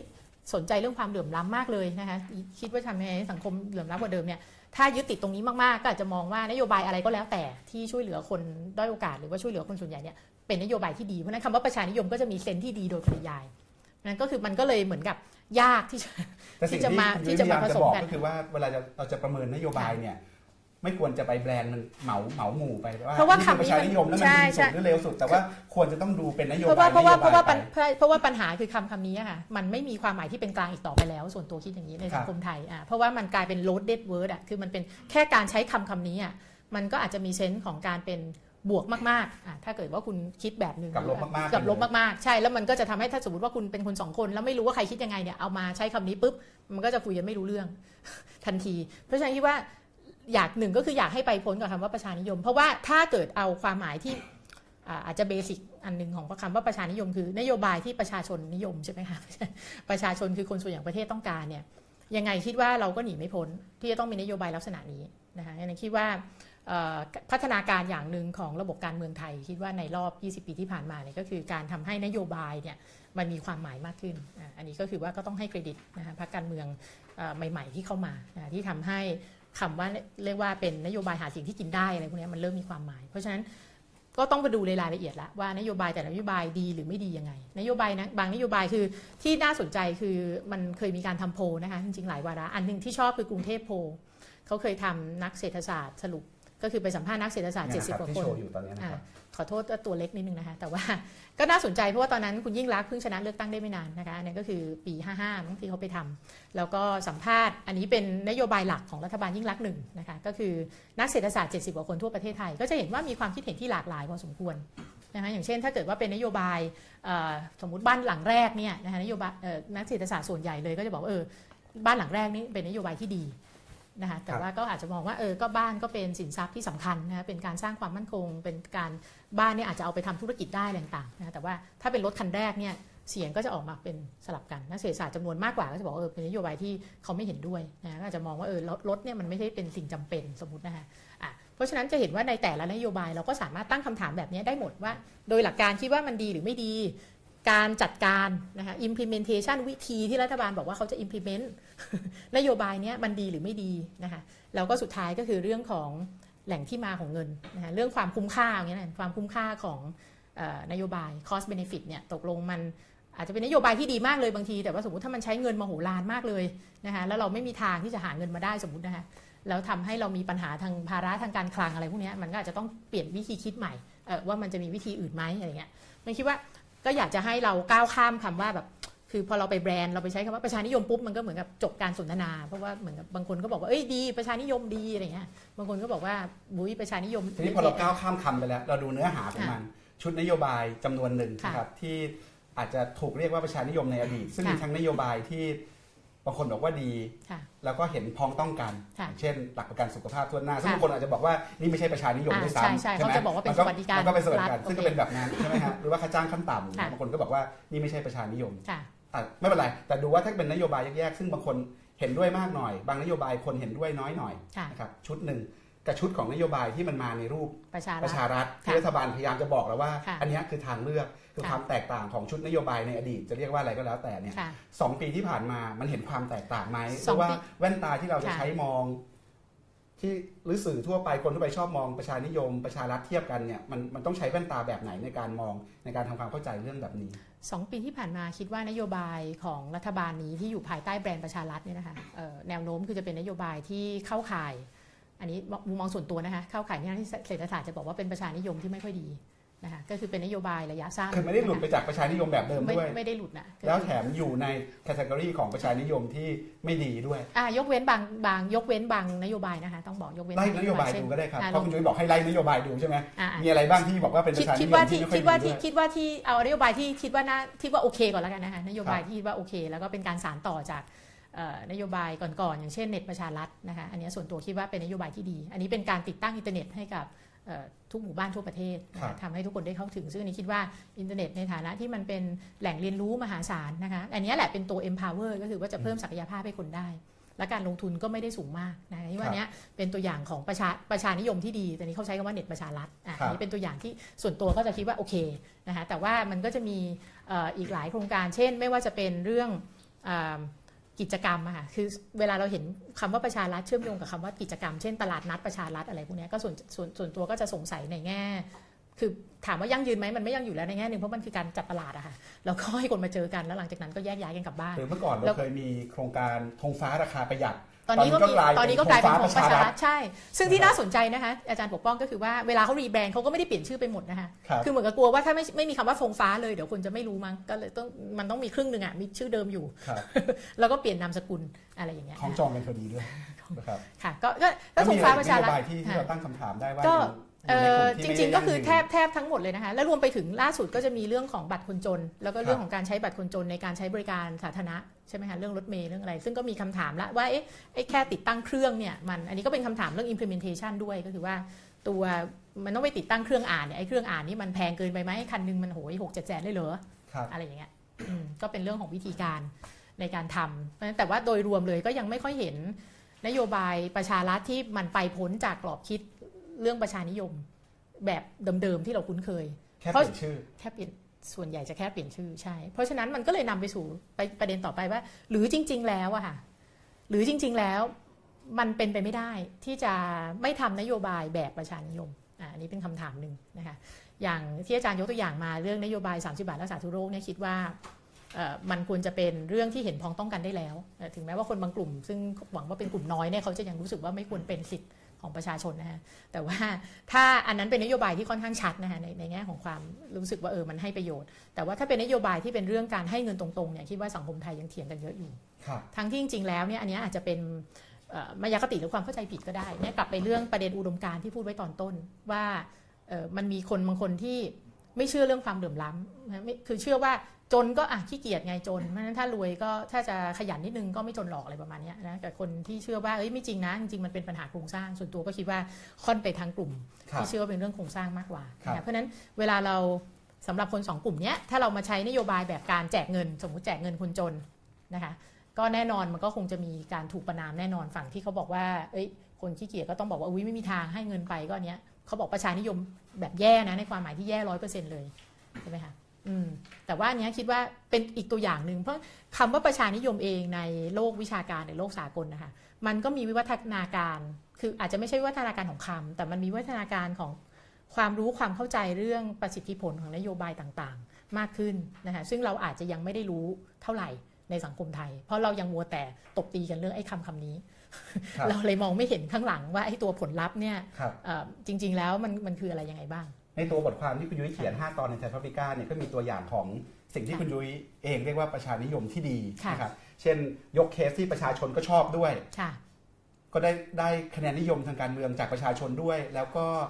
ช่วยยกระดับคุณภาพชีวิต ยกระดับผลิตภาพได้อย่างยั่งยืนด้วย แล้วก็สร้างความยั่งยืนด้วยค่ะเช่นเคสอย่างบราซิลนะครับค่ะอยากให้คุณยุ้ยเล่าให้ฟังนิดนึงว่าได้ไอ้เคสแบบเนี้ย หน้าตาเป็นเช่นยังไง เราจะได้มองเห็นอะไรที่มันหลุดออกไปจากกรอบเดิมๆของเราค่ะได้โบซาฟามิเลียนี่ก็เป็นตัวอย่างที่น่าจะดังเป็นอันดับต้นๆของโลกนะคะ เพราะว่าวันนี้โครงการนี้ในบราซิลเนี่ยเป็นโครงการให้เงินแบบมีเงื่อนไข ก็ต้องใช้คำว่าแจกเงินเลยอะ ก็คือเป็นเขาเรียกว่า conditional cash transfer CCT โครงการให้เงินสดแบบมีเงื่อนไขที่ใหญ่ที่สุดในโลกนะคะวันนี้ปีหนึ่งก็ไปให้เงินกับครัวเรือนไปเลย ให้เงินไปเลยครับให้เงินไปเลย แต่ว่าเขาก็แน่นอนเขาก็มีการเรียกว่า การ target เขาค่อนข้างดีนะคะว่าก็คือว่าให้เงินคนจนกับจนเรื้อรัง ก็คือว่าจนจนที่สุดอะสองกลุ่มในสังคมบราซิล ซึ่งปีหนึ่งก็คือมีคนได้ประโยชน์ประมาณ 40กว่าล้านคน ก็ต้องไปให้ถึงคนจนจริงๆอย่างใช่เคสอย่างเมืเขาองไทไม่ยเวลาจดทะเบียนคนจนเราเอก็อเห็เขานไม่ใช่ไหมครับนั่นน่ะสิอันนี้มีก็ทั้งคนคนเป็นด็อกเตอร์บ้างเป็นยาโทบ้างอันนี้เราอันนี้อันนี้ส่วนตัวก็สงสัยนะคะว่า คือในเมื่อเราพูดกันมานานๆเรื่องความเหลื่อมล้ำเรื่องคนจนทำไมเราต้องจดทะเบียนกันทุกปีเลยอะ แล้วแล้วไอ้ข้อมูลเก่าที่จดๆกันไปแล้วเนี่ยรัฐเอาไปทำอะไรอะไรอย่างครับเงี้ยก็โอเคสมมติก็เราหาไป็ไรคนจนเจอทีนี้แล้วเราทีนี้จะเอาเงินมาให้เขาเนี่ย Bolsa เรายังบอก Familia ว่าต้องมีเงื่อนไขด้วยใช่ Bolsa เงื่อนไขที่ว่าคืออะไรโบซาฟามิเลียต้องบอกก่อนว่าของบราซิลเขาก็ไม่ได้ทำแป๊บทำทำทีเดียวแล้วสักสำเร็จเลยนะคะเขาก็ผ่านการลองผิดลองถูกมาเยอะ จริงๆโบซาฟามิเลียเนี่ยเอ่อเป็นการควบรวมของโครงการคล้ายๆ แบบเนี้ยประมาณ 3-4 โครงการเข้าด้วยกัน ซึ่งเงื่อนไขหลักของคนจนที่จะได้ได้เงินช่วยเหลือเนี่ยนะคะก็คือว่าซึ่งเป็นเป็นเงินไทยมันก็ไม่ได้เยอะมากนะเดือนละ 200 300 400 บาทอะไรเงี้ยนะคะ แต่แต่ว่าก็นี่สำหรับคนจนก็เป็นเงินที่ถือว่าสำคัญนะก็คือว่าหนึ่งเงื่อนไขง่ายๆสองสองเรื่องเรื่องแรกก็คือเรื่องสุขภาพนะคุณก็ต้องส่งลูกไปฉีดวัคซีนนะคะตรงตามกำหนดเวลานะคะเพราะว่าการมีสุขภาพที่ดีเนี่ยก็เป็นเงื่อนไขหนึ่งของการ ที่เรียกว่าเราจะเติบโตไปมีศักยภาพในการทำโน่นทำนี่สองก็คือเรื่องการศึกษา คุณต้องส่งลูกไปโรงเรียนเนี่ยก็คือว่าการศึกษาขั้นพื้นฐาน แล้วก็แต่ว่าเขาก็มีเรื่องผ่อนผ่อนผันเหมือนกันนะคะคือถ้าเกิดว่ามีเหตุจำเป็นลูกไปโรงเรียนไม่ได้ตามกำหนดอะไรก็ต้องมาอธิบายอะไรต่าง นั่นก็คือว่าถ้าคุณเข้าเงื่อนไขเนี่ยเรื่องว่าเรื่องของการฉีดวัคซีน เรื่องของการไปโรงเรียนแล้วก็คือ 85%ของเวลาในโรงเรียนต้องไปเรียนให้ได้คือก็ไม่ต้องเอา100%นต์นะแต่ต้อง 85%อย่างเงี้ยเขาก็จะให้เงิน แล้วมันก็จะมีขั้นบันไดเหมือนกันตามตามเรียกว่ากลุ่มของคนจน เพราะฉะนั้นมันก็เป็นโครงการที่เรียกว่าอันนี้พิสูจน์แล้วนะคะในทางเศรษฐศาสตร์ก็มีการทำวิจัยเยอะแยะ ตอนทำแรก ๆ แน่นอนก็โดนโจมตีนะคนก็บอกว่าหุยอะไรเนี่ยเดี๋ยวให้ไปก็ไม่มีทางหรอกคนพวกนี้ก็เอาเงินไปใช้สุรุ่ยสุร่าย เอาไปกินเหล้าอะไรเงี้ยค่ะแต่ว่าเออเอ่อก็พิสูจน์แล้วว่ามันไม่เป็นอย่างนั้นนะคะคือคนที่เอาไปก็คือว่าเขาก็มีเรียกว่าระดับความยากจนมันลดลงจริง แล้วมันก็มีงานศึกษาที่ชี้ว่าเอ่อระดับความยากจนในบราซิลเนี่ยที่ลดลงในรอบ 20 ปีที่ผ่าน 10 กว่าปีที่ผ่านมาเนี่ยโครงการนี้มาเร่งเครื่องประมาณปี 2005-2006นะคะก็เขาบอกว่าประมาณ 20 กว่าเปอร์เซ็นต์เนี่ยมาจากความสำเร็จของโครงการโบซาฟามิเลีย คือเกือบครับประมาณ1ใน4ของความยากจนที่ลดลงครับนะก็เป็นตัวอย่างหนึ่งของ อันนี้เป็นโครงการที่ถ้าเราเอามาอยู่ดี ถ้าเราไม่ดูบริบทเราบอกว่ารัฐบาลจะแจกเงินใช่ไหมฮะทันทีต่อให้บอกว่าแจกมีเงื่อนไขก็ตามเนี่ยรับรองคนจำนวนหนึ่งก็ต้องบอกว่าโอ้ยเนี่ยไม่ไม่ได้หรอกประชานิยมครับค่ะอืมซึ่งอันเนี้ยคุณผู้ชมครับมันก็สะท้อนมายาคติเกี่ยวกับคนจนด้วยครับซึ่งไม่เป็นไรค่ะท่านผู้ชมครับวันโอวันวันออนวันวันนี้เราคุยกับสรินีอาชวันนันทกุลกรรมการผู้จัดการบริษัทปาสาระบริษัทปลูกธุรกิจยั่งยืนของประเทศไทยนะครับ อยากจะชวนเขียนชวนคุยชวนถามคุณสรินีนะครับ เดี๋ยวเราจะกลับมาตอบคำถามที่เราดูกันถามกันสดๆอยู่ตรงนี้นะครับ มีคำถามเยอะไหมครับ มีคุณเอลสิกนะครับเมื่อกี้สรินีนะครับ เขียนมาถามได้นะครับ คุยกันได้ ก่อนที่จะไปตอบคำถามจากทางบ้านนะครับ อยากจะชวนคุณยุ้ยตอบคำถามตัวเองก่อนค่ะนะครับ คุณยุ้ยเคยเขียนบทความไว้ประชารัฐเดินหน้าเต็มรูปแบบเนี่ยมกราคม 2559 ประมาณสักมีนาเมษาผ่านไป2อสเดือน คุณยุ้ยเขียนบทความชุดบทความขึ้นมา เรื่องประชาชนประชารัฐประชานิยม แล้วก็ตั้งคำถามตอนท้ายทิ้งไว้ 3 ข้อนะครับคุณยุ้ยบอกว่าผู้เขียนคือคุณยุ้ยเองเนี่ยมีคำถามสำคัญอย่างน้อย 3 ข้อที่ควรถาม และควรใช้เป็นกรอบตั้งต้นในการประเมินประชารัฐในอนาคตนะครับตอนนี้ผ่านมา 2 ปีแล้วค่ะคิดว่าน่าจะแฟร์นะที่จะมาไล่ตรวจสอบเดี๋ยวตลรอวงจดูตอบคำถามแบบนี้นะครับค่ะคำถามข้อแรกนะครับ ที่คุณยุ้ยถามก็คือ ประชาชนจะเชื่อมั่นได้อย่างไร อันนี้อันวานมากนะปกติคนอื่นมาเนี่ยเขาจะตอบคำถามคนอื่น แต่คุณยุ้ยมาเนี่ยให้ตอบตอบคำคำถาถามมตัตัววเอเองงนะครับได้ค่ะประชาชนจะเชื่อมั่นได้อย่างไรไม่ว่าน่ประชารัฐตั้งเลยจะไม่กลายเป็นเวทีที่รัฐเอื้อประโยชน์โดยตรงให้กับเอกชนบริษัทใดบริษัทหนึ่ง ซึ่งน่าจะเป็นบริษัทที่เข้าไปมีตำแหน่งในคณะกรรมการ โดยไม่ผ่านกลไกตลาดหรือการประมูลอย่างที่ควรเป็นค่ะเราไม่ควรลืมว่าคอร์รัปชันเชิงนโยบายคือสาเหตุหนึ่งที่ประชาชนจำนวนมากเดินขบวนขับไล่รัฐบาลในอดีต การทำงานของคณะกรรมการประชารัฐจะป้องกันคอร์รัปชัน แบบนี้ได้อย่างไรนะครับคือคอร์รัปชันเชิงนโยบายค่ะครั้งที่แล้วเพิ่งชวนคุณบรรยงมาคุยค่ะณบรรยงก็พูดถึงเรื่องการกลุ่มรัฐนะครับการค่ะที่เอกชนเข้าไปกลุ่มรัฐเป็นรัฐซะเอง แล้วก็ค่ะออกนโยบายเอื้อให้กับตัวเองตั้งแต่ต้นทางนะครับในเมื่อรัฐจับมือกับเอกชนเฉพาะรายตั้งแต่ต้นค่ะเรื่องคอร์รัปชันเชิงนโยบาย มีไหมโอกาสที่เอื้อประโยชน์โดยตรงให้กับเอกชนบริษัทใดบริษัทหนึ่ง คุณยุ้ยเขียนในบทความก็มีบางเคสใช่ไหมครับ เช่นค่ะเคสเรื่องเรื่องเกษตรเรื่องมันมีมันมีมันยังไม่ใช่นโยบายรัฐที่อาจจะเรียกได้ว่าเป็นคอร์รัปชันเชิงนโยบายนะคะแต่ว่ามันจะมีคำถาม เช่น อย่างแม้แต่การจัดกิจกรรมเพราะมันเป็นระดับกิจกรรมอะครับที่เรียนที่เราเห็นเยอะๆเช่นเอ่อมันก็จะมีหลายครั้งที่ประชารัฐเนี่ยจัดกิจกรรมการตลาด แล้วก็เอาผลผลิตทางการเกษตรของบริษัทใหญ่มาลดราคาให้เกษตรกรอย่างเงี้ยคำถามก็คือว่าอันเนี้ยมันเป็นการเอื้อประโยชน์ไหมแน่นอนคนจัดเขาคงไม่ได้คิดว่าเอื้อประโยชน์เขาก็คิดว่าเออก็ ก็เนี่ยก็เป็นการทำให้เกษตรกรได้เข้าถึงปัจจัยการผลิตในราคาถูกมากขึ้นใช่ไหมคะแล้วก็เอกชนเองเขาก็บอกเออก็ดีสิเขาก็จะได้ขายของเขาในราคาถูกมากขึ้น แต่ว่าเนี่ยมันเป็นคำถามว่าแล้ว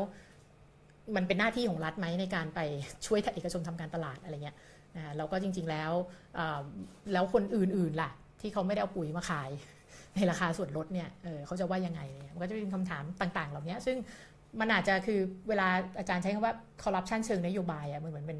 มันต้องเป็นนโยบายระดับชาติที่คอร์รัปชันอันนี้อาจจะยังไม่ขนาดนั้นทีเดียวครับแต่ว่ามันก็เป็นถามคำถามแบบเดียวกันได้เหมือนกันนะคะว่าเอ๊ะมันถ้าคุณอาจจะบอกว่านี่ไม่เอื้อประโยชน์แต่มันคือมันก็เอื้อประโยชน์โดยธรรมชาติอะของการที่เอ่อบริษัทเหล่านี้เขาเป็นกรรมการใช่ไหมคะในประชารัฐแล้วเขาก็แน่นอนก็เอา product เขามาลดอย่างเงี้ยมันมีเคสอะไรที่น่ากังวลบ้างไหมครับ เท่าที่ได้จับตาดูตรวจสอบดูอืมเคสที่อาจจะนำไปสู่คอร์รัปชันเชิงนโยบายใช่ไหมคะ หรืออะไรยังที่เอื้อประโยชน์ให้กับเอกชนเอ่อในรูปแบบของประชารัฐเนี่ยต้องเรียนว่ายังไม่เห็นทีเดียวนะคะเพราะว่าอย่างที่เรียนว่าส่วนใหญ่ก็เพราะว่ามันออกมาในรูปกิจกรรม ที่เรียกว่ากิจกรรมเป็นจอบจอบๆอะเป็นกิจกรรมครั้งเดียวจบจัดตลาดจัดอะไรอย่างเงี้ยค่ะแต่ว่าสิ่งที่ต้องจับตาดูก็คือคำถามคือว่าเวลารัฐบาลออกนโยบายเนี่ยซึ่งอาจจะไม่ใช้คำว่าประชารัฐก็ได้นะคะเช่นยกตัวอย่าง ตอนนี้เราก็กำลังกำลังมีประเด็นเรื่องเขตเศรษฐกิจพิเศษอะเขตเศรษฐกิจพิเศษที่เขาบอกว่า EEC นะคะก็เป็น เรียกว่าได้รับการคาดหมายว่าจะเป็นหัวจักรอันนึงของการขับเคลื่อนเศรษฐกิจ ทีนี้เรามีบทเรียนมาแล้วจากตอนมาบตาพุทธใช่ไหมคะเรื่องของการพัฒนาที่ไม่ยั่งยืนคิดว่าใช้คำนั้นได้ การพัฒนาที่ไม่ดูแลสมดุลของสังคมสิ่งแวดล้อม กลไกของ EC เนี่ยออกมาเป็นกฎหมายนะคะแล้วก็มีการเรียกว่าช็อตคัทนะคะให้ก็คือว่าสามารถที่จะเร่งดำเนินการได้ มันก็ทำให้เกิดคำถามทันทีว่าอ้าวแล้วสมดุลเรื่องสังคมสิ่งแวดล้อมมันหายไปไหน แล้วแล้วมันจะคือ อันเนี้ยมันเหมือนกับเอาเศรษฐกิจเป็นตัวตั้งเหมือนเดิม อย่างที่เคยประสบปัญหามาในอดีตเนี่ยแล้วมันจะไปยั่งยืนกว่าเดิมได้ยังไงครับคือคำว่าความยั่งยืนเราอุตส่าห์พูดถึง SDG กันเยอะแยะเนี่ยรัฐบาลเองก็พูด ว่าประชารัฐเนี่ยจะทำตามหลัก SDG ของฝรั่งนะของการพัฒนาที่ยั่งยืน ซึ่งถ้าคุณจะทำตามหลัก SDG เนี่ยปรัชญาของมันเนี่ยก็คือว่าการต้องให้คน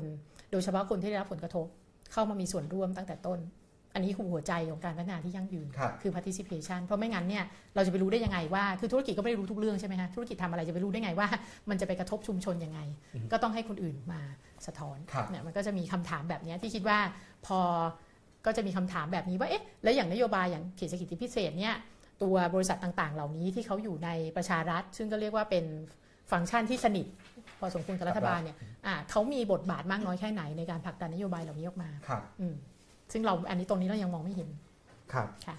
คุณยุ้ยเขียนจริงๆที่ใช้คำ corruption เชิงนโยบายนี่ก็เป็นคำที่คุณยุ้ยใช้ในบทความค่ะนะครับแล้วเราก็เขียนคุณยุ้ยยังเขียนต่อไปด้วยว่าโครงสร้างการทำงานของประชารัฐนอกจากจะเอื้อต่อการเกิดคอร์รัปชันค่ะเชิงนโยบายแล้วยังสุ่มเสี่ยงว่าจะเปิดโอกาสให้เจ้าสัวหรือนักธุรกิจใหญ่มาอวดกิจกรรม CSR ของบริษัทอืมหรือไม่ก็ใช้ช่องทางดำเนินธุรกิจของตัวเอง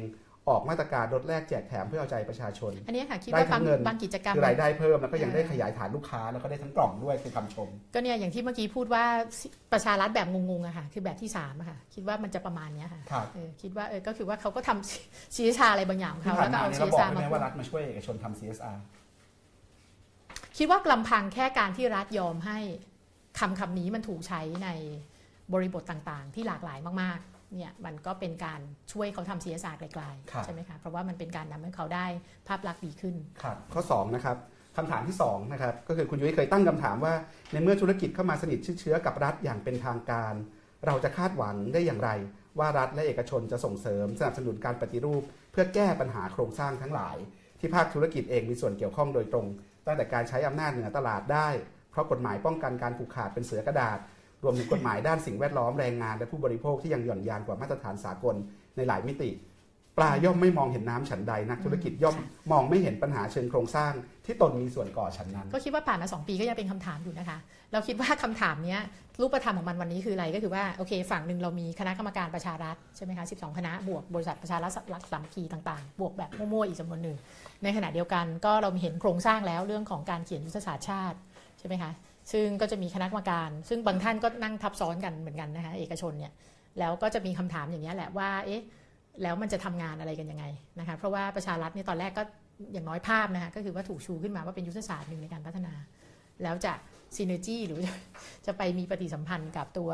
คณะกรรมการปฏิรูป คณะกรรมการทำยุทธศาสตร์ชาติยังไง แล้วถ้าเกิดว่าประชารัฐเนี่ย เป็นฟังก์ชันที่ทำให้อย่างที่เห็นบอกว่ารัฐเหมือนกับพึ่งพาเอกชนเยอะเลย ตอนนี้ใช่ไหมคะประชารัฐนี่ก็คือว่าเป็นการที่รัฐใช้สมองเอกชนน่ะในการคิดแล้วก็ทำอะไรต่างๆมันคำถามต่อไปแน่นอนว่าแล้ว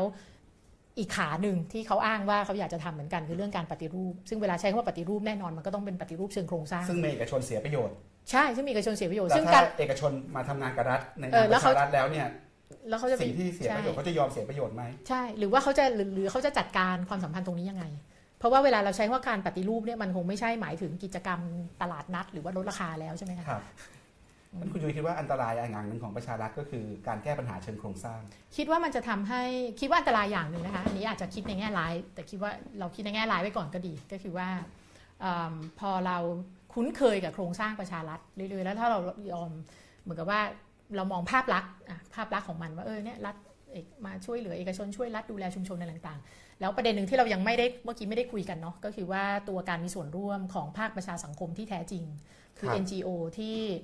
โดยเฉพาะ NGO ที่ดูแลประชาชนที่ได้รับผลกระทบจริงๆเนี่ยไม่มีเลยนะคะในโครงสร้างประชารัฐต้องเรียนว่าสิ่งที่เขาใช้ว่าภาคประชาสังคมเนี่ยถ้าใช้คำของ NGO บางท่านก็ต้องบอกว่าเป็น NGO ชนชั้นนำอะเป็น elite NGO คือเป็น NGO ระดับที่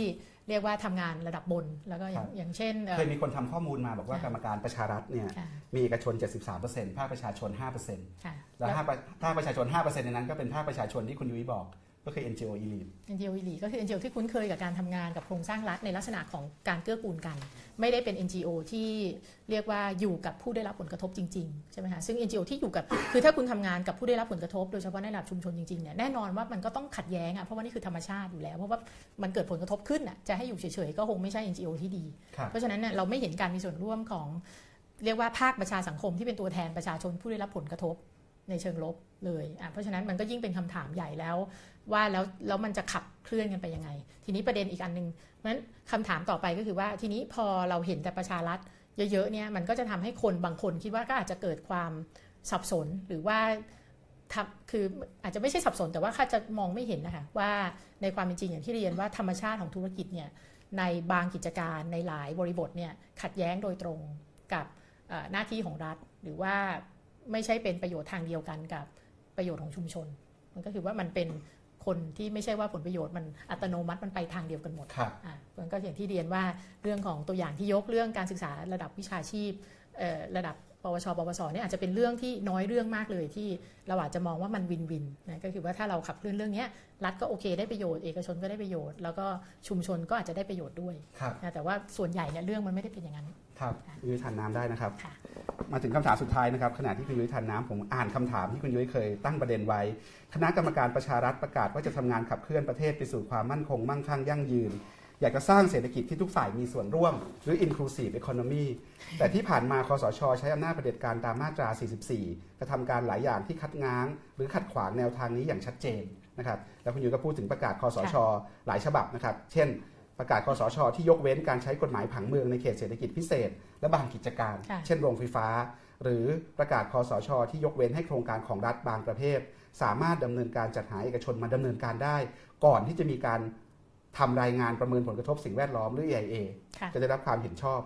คำถามคือคณะกรรมการประชารัฐมีจุดยืนอย่างไร ต่อการใช้อำนาจเช่นนี้ของคอสชเพราะเขาก็ยังไม่เคยมีจุดยืนนะคะ เข้าใจว่าแล้วก็ก็คงคาดหวังไม่ได้เนาะอันนี้ก็เป็นการถามแบบว่า ถามโดยที่รู้ว่าจะไม่ได้คำตอบหรอกอะไรเงี้ยฮะแต่คิดว่าประเด็นคือเออกลับไปที่เรื่อง SDG อีกทีหนึ่งนะคะถ้าเราบอกว่ากลับไปดูที่เป้าหมายการพัฒนาที่ยั่งยืนเนี่ยแล้วก็คำว่า inclusive economy เนี่ยถ้าเราอยากจะสร้างอ่าเศรษฐกิจที่ เรียกว่าเป็นฐานกว้างจริงๆนะ inclusive ก็คือว่าให้คนทุกคนได้เข้ามามีส่วนร่วม ไม่ทิ้งใครไปข้างหลังใช่ไหมคะรวมไปถึงผู้ด้อยโอกาสต่างๆ ด้วยเนี่ยหัวใจของมันก็คือการมีส่วนร่วมที่เป็นประชาธิปไตยครับนะคะเพราะว่าถ้าเกิดไม่มีกลไกที่เป็นประชาธิปไตย เพียงพอในการที่จะสะท้อนความต้องการเนี่ยเราไม่มีอะไรเป็นหลักประกันได้เลยครับว่าเศรษฐกิจเรากำลังขับเคลื่อนแบบอินคลูซีฟ อันนี้เรายังไม่ต้องพูดถึงเจตนานะคะอันนี้ไม่ได้ไม่ต้องไม่ต้องไปพูดว่าเอ้ยบางคนอาจจะบอกว่าเอ้ยในทุนเขาก็เจตนาไม่ดีอันนี้ไม่ได้คิดอย่างนั้นเลยนะคะอันนี้ไม่ต้องพูดว่าในเจตนาในทุนจะดีหรือไม่ดีก็แล้วแต่ประไม่เด็นเกี่ยวคือกับคนดีคนชั่วอ่าไม่เกี่ยวต่อให้เป็นนายทุนที่ดีที่สุด มีเจตนาจะช่วยชาติที่สุดเนี่ยถ้าคุณไม่มีกลไกที่เปิดให้ทุกคนเข้ามามีส่วนร่วมจริงๆเนี่ยคุณจะรู้ได้ยังไงว่าการพัฒนาหรือว่าทิศทางที่คุณคิดเนี่ยมันจะอินคลูซีฟครับจริงอืม เพราะอย่าลืมว่าชาติเป็นของทุกคนประชาชาติเนี่ยคือชาติเป็นของทุกคน มันก็เลยเนี่ยใช่ไหมค่ะครับก็ก็การมีส่วนร่วมก็เลยเป็นหัวใจหนึ่งของของ SDG ทั้ง 17 ข้อเลยถ้าลองไปอ่านในในเนื้อหาครับค่ะมีผู้อ่านคนหนึ่งนะครับคุณคุณสุภวิทย์เขียนมาถามก่อนหน้าที่เราจัดรายการเนี่ยว่าภาคประชาสังคมจะมีบทบาทยังไงบ้าง ในนโยบายประชารัฐ และคุณสรินีมองว่าภาคประชาสังคมส่วนใหญ่ ให้การสนับสนุนหรือต่อต้านนโยบายมีมากน้อยขนาดไหนอย่าโองไรโอเคค่ะก็ ภาคประชาสังคมนี่เป็นคำที่กว้างนะคะอ่าอันนี้ก็คือว่าต้องบอกว่าบริษัทปาสาระเนี่ยเป็นบริษัทจำกัดนะคะแต่ก็อาจจะในแง่หนึ่งอาจจะถือว่าอยู่ในภาคประชาสังคมได้เพราะว่าทำงานวิจัยอ่าในประเด็นธุรกิจที่ยั่งยืนเพราะฉะนั้นภาคเอ่อประชาสังคมเนี่ยก็มีทั้งอย่างที่เราบอก NGO ถ้าเอาแค่ภาค NGO เองก็มีทั้ง NGO ที่ทำงานกับชุมชนที่ได้รับผลกระทบในพื้นที่ใช่ไหมคะกับ NGO ที่ทำงานในเชิง อาจจะเรียกว่าทำงานเชิงสร้างสรรค์ก็ได้ ก็คือเข้าไปมีส่วนร่วมกับรัฐ แต่ว่าประเด็นคือ มันต้องตั้งคำถามเหมือนกันว่าถ้าคุณเป็นเออองค์กรภาคประชาสังคมเนี่ยไม่ว่าจะเป็นองค์กรแบบไหนก็แล้วแต่นะคะแล้วคุณทำงานคือตัว stakeholder คุณคือผู้มีส่วนได้ส่วนเสียที่คุณดูแลคือใคร ถ้าเกิดเป็นผู้มีส่วนได้ส่วนเสียที่ไม่เคยมีปากมีเสียง หรือว่ามีปัญหาที่ผ่านมาในการส่งเสียงเนี่ยคุณก็ควรจะต้องดูแลคือเพราะฉะนั้นหน้าที่หลักก็คือว่าทำยังไงให้เขาสามารถสะท้อนใช่ไหมคะความเดือดร้อนขึ้นมาถึงผู้มีอำนาจได้ครับนั่นก็คิดว่าในแง่นั้นเนี่ยไม่ เพราะฉะนั้น NGO อะไรที่ทำงานเชิงพื้นที่เชิงประเด็นอยู่แล้ว แล้วเห็นอยู่แล้วว่าเนี่ยคนได้รับการความเดือดร้อนแล้วก็เดือดร้อนกว่าเดิมอีกสมมติในสมัยนี้เพราะว่ามีม .44 จะประท้วงกับประท้วงไม่ได้เนี่ยวันนี้เพิ่งเห็นข่าวว่า ชาวบ้านที่เทพาเขาก็เข้าไปประท้วงอันนี้ประท้วงโรงไฟฟ้าเนี่ยเขาก็ไปประท้วงไม่ได้เนี่ยก็คือเพราะว่าก็ถูกม .44 เจ้าหน้าที่ก็สกัดเป็นตัวอย่าง คือการแสดงออกซึ่งเราเคยแสดงออกได้นะครับยังแสดงออกไม่ได้เลยก็ต้องตั้งคำถามอะว่าเราจะมีบทบาทสนับสนุนรัฐ นะคะที่เรียกว่าละเมิดสิทธิ์ของคนที่เรามีหน้าที่ดูแลผลกระทบไหมคิดว่ามันมันมันมันมันคงเป็นคำถามที่คิดว่าพื้นฐานของประชารัฐอะแต่ว่าประชารัฐเองในฐานะที่เป็นนกลไกความร่วมมือใช่ไหมคะระหว่างรัฐกับเอกชนไม่ต้องพูดไปพูดถึงภาคประชาสังคมเลยเพราะว่าเป็นส่วนน้อยมากเนี่ยก็ก็ยิ่งต้องตั้งคำถามมากขึ้นไปอีก ถ้าเกิดว่าเป็นประชารัฐซึ่งบริษัทเอกชนนั้นๆ สมมติในคณะนั้นๆเนี่ยเป็นบริษัทที่เคยทำความเดือดร้อนก่อความเสียหายโดยตรงในพื้นที่ที่คุณรับผิดชอบ อืมอันนี้ก็คือว่าท่าทีก็จะต้องชัดเจนมากครับอืมอันนี้คือคำถามสำคัญด้วยนะครับเป็นคำถามหัวใจของของสิ่งที่เราคุยกันมาทั้งหมดด้วยนะครับ มีคำถามจากทางบ้านไหมครับ รอซื้อหนังสือชุดมายาคติอยู่นะครับอ่ามีไหมมีขอบคุณคำถามไหมครับอืมยังไม่มีนะครับงั้นถ้าเกิดเราคุยกันมาแล้วก็วิพากษ์โครงการประชารัฐมาระดับหนึ่งแล้วนะครับ ผมอยากจะชวนคุยต่อในส่วนสุดท้ายเนี่ยว่าค่ะถ้าเราจะไปไปให้ไกลกว่าประชารัฐประค่ะชารัฐเนี่ย เราต้องไปยังไงนะครับค่ะโอเคคือไปยังไงก็เป็นอันหนึ่งค่ะแต่คุณยุ้ยพูดถึงว่าก่อนจะไปยังไงเนี่ยการพัฒนาที่ผ่านมามันมีอุปสรรคที่สำคัญที่เป็นอุปสรรคต่อการปฏิรูปที่แท้จริงอยู่ ก็คือมีมายาคติหลายชุดในสังคมไทยเนี่ยที่มันถ่วงร้านการปฏิรูปจริงๆนะครับที่มันทำให้มันไม่ไปไหนสักทีค่ะคุณยุ้ยพูดถึงความเอ่อมายาคติ เรื่องคนจน มายาคติเรื่องความเชี่ยวชาญ มายาคติเรื่องกฎหมาย เรื่องการพัฒนาเรื่องการมีส่วนร่วมและเรื่อง S- ค่ะ CSR นะครับค่ะเยอะสิก็เขียนไปเยอะอะอะเออเลยนี่เยอะเยอะนะครับดันขยันนะครับ ก็อยากจะชวนไล่ให้ดูอะครับค่ะว่าอันที่หนึ่งก็คือเราจะเอ่อก้าวข้ามอุปสรรคเหล่านี้ยังไง อะไรเป็นมายาคติสำคัญสคัญๆที่ถ้าเราต้องการปฏิรูปประเทศไทยเราต้องก้าวข้ามไปให้ได้ แล้วพอก้าวข้ามมายาคติเหล่านี้ไปแล้วเนี่ยนะครับสิ่งที่เราจะทำได้ ไปให้ไกลกว่าประชารัฐเนี่ยมันคือชุดนโยบายแบบไหนค่ะยังไงเอ่อเดี๋ยวอาจจะพูดใน 2 ประเด็นใหญ่ๆก็แล้วกันนะคะ เพราะว่าเกรงว่าถ้าพูดทั้งหมดที่อาจารย์ถามมามันจะนานมากเลย แต่ว่าคิดว่าประเด็ก็นไปใหญ่อ่านมันได้คือนะครับอยู่ในอยู่ในเดี๋ยวอยู่เราในทำไทยลิงก์ให้ไทยนะพับครับปิก้าครับแต่ว่าหลักทั้งหมดเนี่ยมันคือคิดว่ามี 2 เรื่องใหญ่ ก็คือเรื่องมายาคติเกี่ยวกับเรื่องการพัฒนา แล้วก็มายาคติเกี่ยวกับภาคเอกชนนะคะเกี่ยวกับธุรกิจอะเอาเรื่องของการพัฒนาคิดว่า มันคงจะต้องถึงเวลาแล้ว อย่างเมื่อกี้ที่ยกตัวอย่างโบซาฟามิเลียของบราซิลอันนี้ก็เป็นแค่ตัวอย่างเดียวนะคะของโครงการ CCT หรือว่าการให้เงินสดแบบมีเงื่อนไข ที่ประสบความสำเร็จในระดับโลก ประสบความสำเร็จโดยที่ทุกมิตินะคะที่พูดมาก็คือว่ารัฐบาลก็ไม่เจ๊งด้วยไม่ได้ถังแตกด้วยนะคะแล้วก็คนของเขาก็เรียกว่าลืมตาอ้าปากได้จริงนะคะนั่นก็คือมีอีกหลายประเทศเลยที่ใช้วิธีคิดใช้นโยบายแบบนี้ ซึ่งความสำเร็จของนโยบายแบบนี้เนี่ยรากฐานที่สำคัญที่สุดนะคะถ้าไปดูในกรณีบราซิล ตัวเลขหนึ่งที่ตัวเองรู้สึกว่าน่าสนใจมากก็คือว่า คนบราซิลเนี่ยค่ะเขาคือเขามีการทำโพลกันนะเขาถามว่าคุณคิดว่าความจนเนี่ยเกิดจากอะไร ความจนเนี่ยในบราซิลเนี่ยเกิดจากการที่สังคมไม่ยุติธรรม หรือว่าเกิดจากการที่คนจนขี้เกียจคนบราซิลเนี่ยเจ็ดสิบกว่าเปอร์เซ็นต์ตอบว่าสังคมไม่ยุติธรรมอืมอันเนี้ยมันเลยทำให้สังคมเขามีฉันทามติ เพียงพอที่จะรองรับการขึ้นมาการลงมือ implement ของนโยบายนี้ได้ ของไทยเป็นไงครับ ของไทยนี่อาจจะต้องมีการถ้าไปถามว่าทำไมทำโพลจนนะคะ คิดว่าคงไม่ใช่ 70กว่าเปอร์เซ็นต์ TDI เคยทำโพลอันหนึ่งที่ถามว่าทำไมจนคนส่วนใหญ่ตอบว่าเพราะเกิดมาจนอ๋ออันนี้ก็เป็นคำถามที่เหนือไปอีกอันหนึ่งเพราะเกิดมาจนก็เลยจนกรรมเก่าอย่างนี้ป่ะความหทำนมายองคืออนั้ย่านงอันนี้ก็คือการเห็นปัญหาของชุดอุดมการณ์บางอย่างที่มันเนี่ยครอบเพราะฉะนั้นก็คืออยู่ตราบใดที่เพราะฉะนั้นอันนี้อันนี้เรียกว่าสังคมบราซิลเขาก็เลยมีเหมือนกับฉันทามติอะค่ะเพราะเพราะคน 70กว่าเปอร์เซ็นต์เนี่ยเขาบอกว่าเออ ก็คนจนเพราะว่าสังคมเราไม่ยุติธรรมพอประธานาธิบดีลงมือทำ นโยบายนี้ก็เลยมีเสียงสนับสนุนเขาก็เลยกล้าทำแล้วมันก็เลยเกิดขึ้นได้ครับมันประเด็นคือมันต้องไปพ้นจากวิธีคิดที่ว่าคนจนเนี่ยอืมทั่วๆไปเลยโดยทั่วไปจนเพราะขี้เกียจเราต้องไปพ้นจากเรื่องนี้ก่อนเราต้องมองให้เห็นก่อนว่า คนจนเนี่ยจริงๆในสังคมสมัยใหม่อะค่ะความจนเป็นปัญหาเชิงโครงสร้างอืมแล้วงานวิจัยหลังๆ ของเศรษฐศาสตร์ก็ชี้ให้เห็นใช่ไหมครับว่าค่ะโครงการด้านสวัสดิการตอนต้นที่ถึงแม้ว่าค่ะจะเป็นการ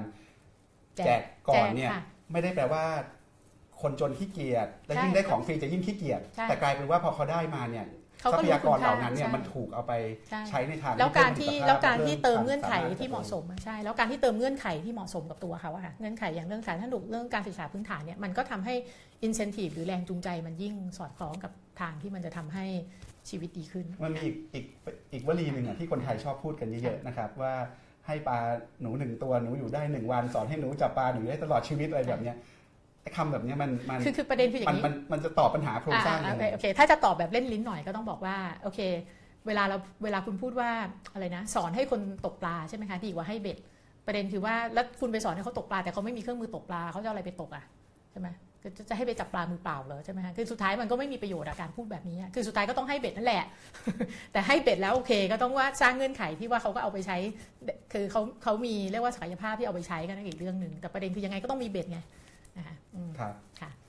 นอกจากเรื่องคนจนแล้วเรื่องมายาคติเรื่องการพัฒนาอะไรเป็นหัวใจสำคัญของเอ่อมายาคติที่ครอบคิดงำว่าสังคิคดมว่าไทยอยู่คิดว่าประเด็นอีกอันหนึ่งที่อาจจะเชื่อมโยงกับประเด็นการพัฒนา ซึ่งมันจะมาเชื่อมกับเรื่องธุรกิจนะคะก็คือว่ามันจะมีความคิดอยู่ชุดหนึ่งของคนจำนวนไม่น้อยที่เชื่อว่าเศรษฐกิจเนี่ยเศรษฐกิจจะดีก็ดีได้โดยที่ไม่ต้องสนใจการเมืองอืมคือหมายความว่าการเมืองจะเป็นระบอบอะไรก็แล้วแต่เนี่ยนะคะเอ่อรัฐบาลก็มีศักยภาพที่จะพัฒนาเศรษฐกิจได้ อืมอันนี้คิดว่าเป็นชุดความคิดที่น่าสนใจ คือมองว่าเศรษฐกิจสามารถพัฒนาไปได้ในสุญญากาศ อย่างเงี้ยแล้วเรากำลังจะทำไทยแลนด์ 4.0 สมมตินะสตาร์ทอัพอะไรต่างๆเนี่ยก็คือเราไม่ต้องสนใจหรอกมันจะเป็นเผด็จการหรืออะไรก็เดี๋ยวมันก็ก็นี่ไงรัฐบาลกำลังเดินมาถูกทางไงรัฐบาลกำลังเน้นเทคโนโลยีอะไรต่างๆ อืม ค่ะ ซึ่งซึ่งคิดถ้าว่าคิดใหม่ให้มันใช่เนี่ยมันต้องคิดยังไงคิดว่าคิดว่าประเด็นคืออย่างนี้ค่ะก็กลับไปที่เรื่องเมื่อกี้เราบอกว่า inclusive economy ใช่ไหมเอ่อเราบอกว่าหัวใจของการสร้างเศรษฐกิจฐานกว้างจริงๆ มันต้องให้คนมีส่วนร่วม เพราะว่าตัวเขาเองเท่านั้นที่จะสะท้อนว่าเขาได้รับผลกระทบยังไงหรือเขาคิดยังไง มันก็คล้ายๆกันนะคะถ้าเกิดว่าเราจะพัฒนาอ่าเศรษฐกิจต่อให้เป็นดิจิทัลยุคใหม่อะไรก็แล้วแต่เนี่ยประเด็นที่สำคัญก็คือว่ารัฐก็จะต้องเอิ่ม ทำยังไงให้มันสมองของทุกคนเนี่ยได้มีการใช้อย่างมากที่สุดใช่ไหมทำยังไงให้ทุกคนเนี่ยเกิดแรงจูงใจที่จะกล้าคิดกล้าทำกล้าพูดกล้าโน่นนี่นั่นในสิ่งใหม่ ๆ แล้วมันก็คำถามคือว่าแล้ว environment หรือว่าสภาพแวดล้อมแบบไหนล่ะใช่ไหมคะสภาพแวดล้อมแบบไหนที่จะเอื้อที่สุดต่อการทำให้ผู้ประกอบการเนี่ยกล้ากล้าทำกล้าคิด กล้าทดลองอะไรใหม่ ๆ ใช่ไหมคะกล้าที่จะพัฒนาสิ่งต่างๆ กล้าลงทุน มันต้องเป็นมันต้องเป็นสภาพแวดล้อมแบบไหน นักเศรษฐศาสตร์คิดว่าก็น่าจะมีคำตอบประมาณหนึ่งแล้ว ว่ามันก็ต้องเป็นสภาพแวดล้อมที่คุ้มครองเรื่องของทรัพย์สิน คุ้มครองเรื่องสิทธิทางปัญญา คุ้มครองเสรีภาพในการแสดงออก คุ้มครองแล้วก็ให้เสรีภาพ ให้อิสระให้ incentive แรงจูงใจต่างๆ ในการลงทุน มีการศึกษาที่ดีใช่ไหมคะที่มีคุณภาพ แล้วก็ต้องให้คนทุกคนมีส่วนร่วมอืมเพราะฉะนั้นก็คิดว่ามันก็มีในเชิงสถาบันนะคะที่อาจารย์น่าจะรู้ดีกว่า ตัวตัวตัวเองนะแต่ว่าก็คือในเชิงสถาบันมันก็มีคำตอบอยู่ชุดหนึ่งแล้วนะคะว่ามันจะต้องมีกลไกเชิงสถาบันอะไรบ้างที่น่าจะจำเป็นต่อการพัฒนา เพราะฉะนั้นในความเป็นจริงเนี่ยมันไม่มีเศรษฐกิจที่ไหนหรอกที่พัฒนาขึ้นมาได้ลอยๆ เรากับว่าเป็นสุญญากาศโดยที่ไม่ต้องอาศัยการเมือง เพราะว่าสุดท้ายอำนาจทางเศรษฐกิจเนี่ยมันก็ต้องตั้งอยู่บนกฎกติกาบางอย่าง เราไม่ได้อยู่ในโลกที่แบบว่าใครทำอะไรก็ทำไปสถาบันที่เราว่าก็คือเป็น inclusive economic institution นะครับก็ inclusive คือ institution เป็นใช่สถาบันทางเศรษฐกิจที่ให้คนมีส่วนร่วมใช่แล้วค่ะก็ให้ได้มากที่สุดมีคุณค่าความหมายกับทุกคนทั่วหน้ากันแบบเนี้ยนะครับใช่ค่ะซึ่งมันเกิดขึ้นไม่ได้ใช่ในสังคมที่ไม่ได้เป็นประชาธิปไตยใช่ซึ่งซึ่งซึ่งซึ่งทีนี้ก็คิดตอบคิดต่อไปอีกว่าทีนี้จะบอกว่าคนที่เอิ่มเข้าใจอะค่ะในความสำคัญของ inclusive institution อะหรือว่าสถาบันที่เอ่อ ให้คนมีส่วนร่วมเนี่ยมันไม่ได้มีแต่รัฐบาลในประเทศก้าวหน้านะฮะบริษัทหลาย ๆ บริษัทวันนี้เขาก็มองเห็นความสำคัญนี้เหมือนกัน มีบริษัทจำนวนมากนะคะอาจจะในในต่างประเทศเนี่ยที่เขาบอกว่าเขาอยากจะให้พนักงานเขาเนี่ยมีความหลากหลาย เขาจะคุ้มครองเขาจะเสริมสร้างความหลากหลายทางเชื้อชาติทางศาสนาวัฒนธรรมทางเพศของพนักงาน เพราะเขาบอกว่าบริษัทที่ diverse หมายว่ามีความหลากหลายมากกว่าเนี่ยคือบริษัทที่จะเป็นผู้นำได้ในอนาคต เพราะว่ายิ่งเขาบอกว่า ทำไมต้องมีความหลากหลาย เพราะว่าถ้ายิ่งไม่หลากหลายก็คือ เราก็จะยิ่งไม่ได้เรียกว่าความถี่หรือว่าความน่าสนใจความคิดต่างๆ ที่น่าสนใจ เพราะว่าถ้าเกิดไม่หลากหลายก็คือคนส่วนใหญ่คิดไปทางเดียวกันหมดเลย มันก็มีความเสี่ยงที่จะโดนคู่แข่งตัดหน้า เพราะฉะนั้นแม้แต่ในระดับบริษัทเองเนี่ยหลายๆ บริษัทก็มีนโยบายอย่างชัดเจนที่บอกว่าทำยังไงที่เราจะเพิ่มความหลากหลายทางเพศนะคะในระดับคณะกรรมการบริษัทในระดับขององค์กรทำยังไงที่เราจะคุ้มครองความหลากหลายทางเพศของพนักงาน ความหลากหลายเรื่องของความคิดความเชื่อต่างๆ อย่างตอนที่อเมริกาเกิดประเด็นประธานาธิบดีทรัมป์ออกนโยบายต่อต้านมุสลิมใช่ไหมคะที่ที่เป็นข่าวใหญ่เลยเรื่องของการไม่ให้เข้าประเทศเนี่ยก็คือมันก็มีหลายบริษัทออกมาแสดงจุดยืนเลย บอกว่าคุณทำอย่างนี้ไม่ได้ เพราะว่าความหลากหลายคือบริษัทไอทีเนี่ยโดยเฉพาะเทคโนโลยีหลายแห่งเขาบอกว่า รู้ไหมว่าคนที่มาจากประเทศเหล่านั้นเนี่ยก็คือเป็นกำลังสำคัญเลยของเรา แล้วความหลากหลายแบบนี้แหละ คือสิ่งที่จำเป็นต่อการที่เราจะเป็นผู้นำทางเศรษฐกิจ อันนี้เป็นความเชื่อมโยงที่ลึกซึ้งมากเลยเขาเห็นความหมายแล้วว่าเฮ้ยทำไมความหลากหลายของคน หรือว่าความเป็นพหูนิยมเนี่ยมันไม่ใช่แค่ว่าทำให้สังคมดี มันไม่ใช่แค่ว่าจะสร้างสังคมที่ทุกคนเปิดกว้าง แต่มันจะช่วยขับเคลื่อนตัว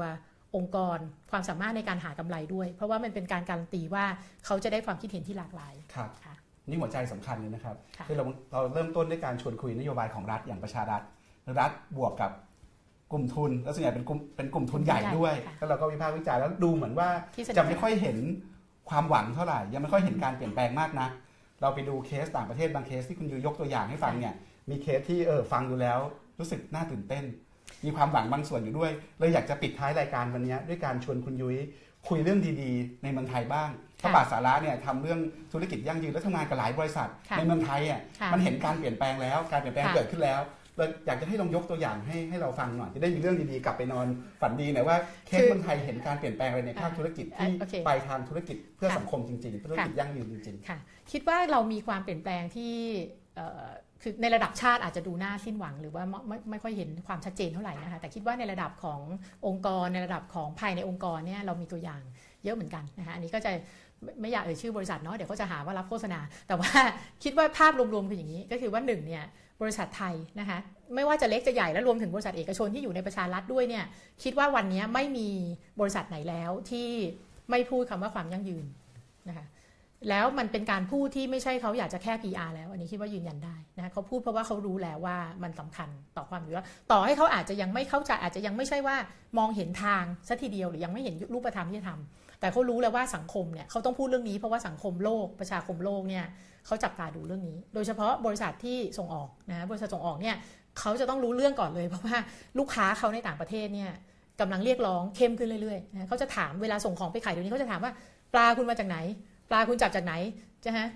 กาแฟคุณปลูกที่ไหน กาแฟคุณทำลายต้นไม้ทำลายสิ่งแวดล้อมไหมนะคะเกษตรกรได้รายได้เป็นยังไง คุณไปกดขี่ขูดรีดหรือเปล่า แล้ววันนี้เนี่ยเราก็เห็นสำนักข่าวใหญ่ ๆ ที่ทำข่าว เรียกว่า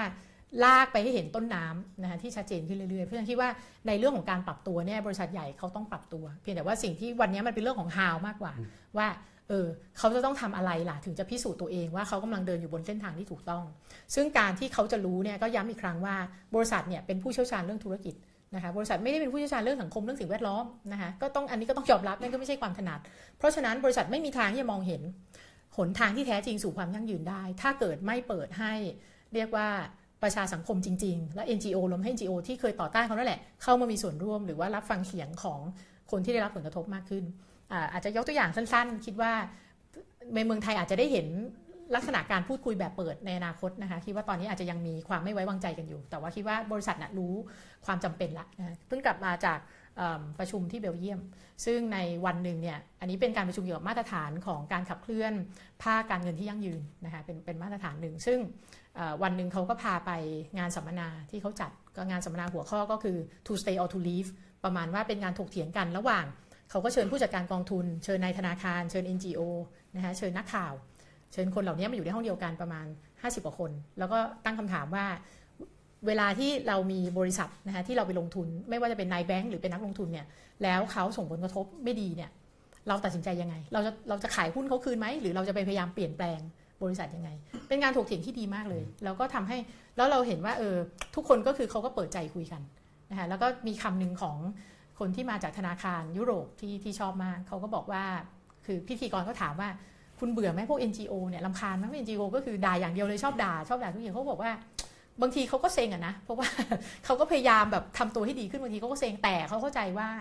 อันนี้คือทุกคนมีหน้าที่ในสังคมนะก็คือว่ามันเขาเข้าใจว่าทุกคนมีหน้าที่ NGO ก็มีหน้าที่เราก็มีหน้าที่ แล้วถนนบนเส้นทางสู่ sustainability หรือความยั่งยืนเนี่ยไม่มีทางที่เราจะเดินได้คนเดียว เพราะว่ามันต้องอาศัยความเชี่ยวชาญของทุกคน แล้วเดินไปด้วยกันครับฟังไว้นะครับ ไม่รู้พูดกับใครนะครับเดี๋ยวโดนด่าปะยังมาเทียงผมไม่ได้นะครับเออมีคำถามปิดท้ายไหมครับมีไหมครับ ถ้าเราอยู่ต่างจังหวัด เช่นอำนาจเจริญต้องการทำวิจัยเกี่ยวกับนโยบายประชารัฐเราควรเริ่มมิติไหนดีครับโอ้ยคิดว่าถ้าอยู่ต่างจังหวัดเนี้ยตอนนี้เนื่องจากว่าเริ่มต้นที่ตัวจังหวัดเลยค่ะ คิดว่าเริ่มต้นที่ตัวบริษัทประชารัฐรักสามัคคีประจำจังหวัดเลยค่ะแล้วก็ประชารัฐรักสามัคคีจังหวัดอำนาจเจริญใช่ไปเลยไปคือก่อนอื่นก็คือ อย่างที่เรียนว่าโครงสร้างการถือหุ้นคือก็ไม่ได้ไปไล่เช็คให้ครบนะคะแต่คิดว่าเท่าที่ ไล่ดูโครงสร้างการถือหุ้น 20 กว่าจังหวัดเนี่ยมีคุณคเนศดาโรดเป็นกรรมการผู้จัดการอยู่ครับ มีเบอร์โทรด้วยนะครับ มีเบอร์โทรศัพท์ มีไลน์ ID ด้วยในหนังสือเล่มนี้ให้ถามให้ทั้งเบอร์โทรผู้จัดการแล้วก็มีไลน์ ID มีอีเมลด้วยนะครับ เดี๋ยวส่งไปให้หลังใหม่นะครับแล้วก็ลองติดต่อไปดูเผื่อจะไปคุยกับคุณ เพราะว่าเขาบอกนะคะเขาบอกนะเขาอ้างนะคะเขาวิสัยทัศน์เขาบอกว่าเขาจะโปร่งใสเนาะแล้วก็จะมีการเปิดเผยการให้คนมีส่วนร่วมครับค่ะ ครับ ตอนนี้คุณยุ้ยเขียนบทความอยู่ที่ไหนบ้างครับเผื่อมีใครอยากจะไปตามอ่านต่อนอกจากวันโอวันที่เขียนเป็นประจำนะครับ ทุกวันจันทร์ที่ทุกวันจันทร์ที่สี่ของทุกวันจันทร์ที่สี่ของเดือนนะครับเขียนเรื่องหนังสือแนวเศรษฐกิจ แนวเศรษฐศาสตร์ธุรกิจ วันนี้ก็เพิ่งลงไปนะครับเออ Taker เออ Maker and Taker นะครับ ก็เป็นเขียนที่ไหนบ้างครับตอนนี้หลักๆก็จะเขียนจันทร์เว้นจันทร์นะคะที่กรุงเทพธุรกิจกับไทยพับลิก้าเป็นคอลัมน์ชื่อประชาชน 2.0 มาแทนรู้ทันตลาดทุน เพราะว่าจริงๆก็อยากกลับไปรู้ทันตลาดทุนแต่ว่าตอนนี้จะเขียนตีมเรื่องอะไรตอนตอนนี้ตอนนี้เขียนซีรีส์เรื่องสื่อใหม่อยู่ค่ะพยายามที่จะเขียนยกตัวอย่างเคสของสื่อใหม่สื่อเก่าสลับกันสื่อไทยสื่อต่างประเทศที่คิดว่ามีการปรับตัวที่น่าสนใจในในยุคนี้ในศตวรรษที่ 21 แล้วก็มีเรื่องเกมใน The Matter นะครับค่ะมีเรื่องเกมคอมพิวเตอร์นะคะก็อันนี้ลงพุทเว้นพุทนะคะที่ The Matter แล้วก็จริงมีคอลัมน์ที่ควรจะเขียน แต่ก็เอิ่มห่างหายไปพอสมควรนะคะในเว็บไซต์ป่าสาระแต่จริงๆก็เป็นความตั้งใจว่าจะเขียนประเด็นเรื่องเกี่ยวกับความยั่งยืนเรื่องเกี่ยวกับเนี่ยค่ะประเด็นที่เราคุยกันวันครับนี้แล้วก็มีหนังสือแปลที่กำลังจะเสร็จอีกเล่มหนึ่งนะครับเป็นหนังสือของแดนนี่รอดริกแดนนะนี่ครัรับบอีกค่ะอันนั้น Economic Rules Economic อันนั้นว่า Rules ด้วยอะไรครับ มันเกี่ยวกับเรื่องที่เราคุยกันวันนี้ยังไงอ่าจริง ๆ แล้วหนังสือ เป็นโอกาสขายของนะคะใช่ครับทุกอย่างชวนมาขายของเนี่ยทุกอย่างนะครับเกี่ยวกันได้หมดค่ะในทางครับเศรษฐศาสตร์ไม่ใช่ ก็คือหนังสือของอาจารย์รอดริกเนี่ยจริง ๆ ก็เชื่อมโยงกับประเด็นเรื่องเมื่อกี้พูดกันนิดนึงเรื่องมายาคติใช่ไหมคะเรื่องความเข้าใจผิด ก็อาจารย์รอดริกเนี่ยก็เป็นนักเศรษฐศาสตร์เรียกว่าสายกระแสรองก็แล้วกันนะคะที่ก็เขียนหนังสือเล่มนี้เพื่อพยายามอธิบายให้คนทั่วไปเข้าใจแล้วจริงๆก็เขียนให้นักเศรษฐศาสตร์อ่านด้วยว่าเอิ่มคำว่าโมเดลเศรษฐศาสตร์ หรือว่า economic model เนี่ยแบบจำลองเศรษฐศาสตร์เนี่ย เราต้องมองมันยังไงนะคะแบบจำลองในเศรษฐศาสตร์มันไม่ใช่ยาวิเศษที่รักษาได้ทุกโรคนะคะแต่มันก็มีประโยชน์ของมัน แล้วอาจารย์ก็พยายามที่จะอธิบายวิธีคิดนะคะแบบง่ายๆที่เราเอาไปใช้ได้ เพื่อที่จะตรวจสอบดูว่าเออโมเดลเนี้ยแบบจำลองมันดีหรือไม่ดีครับนะคะเพราะว่าเดี๋ยวนี้เนี่ยเศรษฐศาสตร์มันกลายเป็นวิชาที่ตัวเลขเยอะมาก แล้วก็ถ้าคนที่อย่างตัวเองเนี่ยคิดว่าถ้าเกิดไปสมัครเป็นอาจารย์ที่ธรรมศาสตร์หรือจุฬานี่คงไม่ได้เป็นนะคะเพราะว่า เลขต้องแอดแวนซ์มากตเลกยกันหมดอะผมไม่ได้เป็นนะคะเพราะฉะนั้นก็คือมันกลายเป็นวิชาที่เลขนำเยอะ และอาจารคย์รัรบอดริกก็เลยพยายามที่จะฉายให้เห็นมายาคติต่างๆ ที่อยู่เบื้องหลังนะครัคะบว่าเออโอเคละแบบจำลองเนี่ยในแง่หนึ่งความที่มันต้องเป็นตัวเลขนะคะมันก็มีเอ่อแง่ดีแต่มันก็มีข้อจำกัดนะมันแต่มันก็ไม่ใช่ไร้ประโยชน์ มันก็ช่วยฉายให้เราเห็นเอ่อภาพของโลกได้แต่ ถ้าเราจะเข้าใจแบบจำลองได้จริงเนี่ยเราก็ต้องเข้าใจด้วยว่าแบบจำลองมันไม่มีอะไรที่เป็นสากล มันไม่มีเหมือนมีดพับที่แบบว่าใช้ได้ทุกสถานการณ์นะคะในแต่ละแบบจำลองเราต้องเข้าใจว่ามันมีเงื่อนไขต่างๆ ที่มันจะใช้การได้หรือไม่ได้ มันไม่ได้ฟิตแบบมันไม่ใช่ one size fit all มันไม่ใช่แบบว่าสูตรสำเร็จนะในการพยายามถ่ายทอด ซึ่งก็คิดว่าก็เป็นเรื่องยากนะคะไม่ง่ายแต่อาจารย์ก็พยายามคิดว่าเป็นเล่มแรกที่อาจารย์รอดริกพยายามเขียนให้ให้เข้าใจ แล้วก็จะเป็นเล่มแรกในเมืองไทยด้วยนะครับ ที่นำผลงานของรอดริกมาตีพิมพ์นี่ก็นักเศรษฐศาสตร์ ขวัญใจผมเหมือนกันนะครับค่ะก็ติดตามกันได้นะครับ คุณยุ้ยเคยเขียนถึงหนังสือเล่มนี้ และเขียนถึงวิธีคิดแนวคิดของรอดริกในวันอวันไปแล้วด้วยครั้งหนึ่งก็ตามอ่านกันได้นะครับค่ะเพราะฉะนั้นใครที่คิดถึงเสรีนีไม่ต้องคิดถึงนะครับ เพราะว่าเธอเขียนอยู่ตลอดเวลา แค่เรารู้ว่าเธอเขียนที่ไหนก็ตามอ่านกันไม่ทันแล้วนะครับ ทั้งงานเขียนคอลัมน์ทั้งงานเขียนงานวิจัยค่ะนะครับงานวิจัยก็หลักๆ ก็ตามได้จากหน้าเว็บไซต์ของปาสาระนะคะแล้วก็ครับ Facebook ของปาสาระครับแล้วก็งานแปลด้แล้ววยก็นะคถ้ารับใครจะตามอะไรที่โพสต์บนบนบน พร่ำเพ้อพรรณนาก็ไปตามที่ Facebook ได้ครับค่ะวันนี้ต้องขอบคุณคุณยุ้ยมากครับ ที่ให้เกียรติมาร่วมอ่านประชารัฐกับเรานะครับ วันนี้ลากันไปก่อนครับ ขอบคุณทุกท่านที่ติดตามชมครับ สวัสดีครับค่ะขอบคุณค่ะ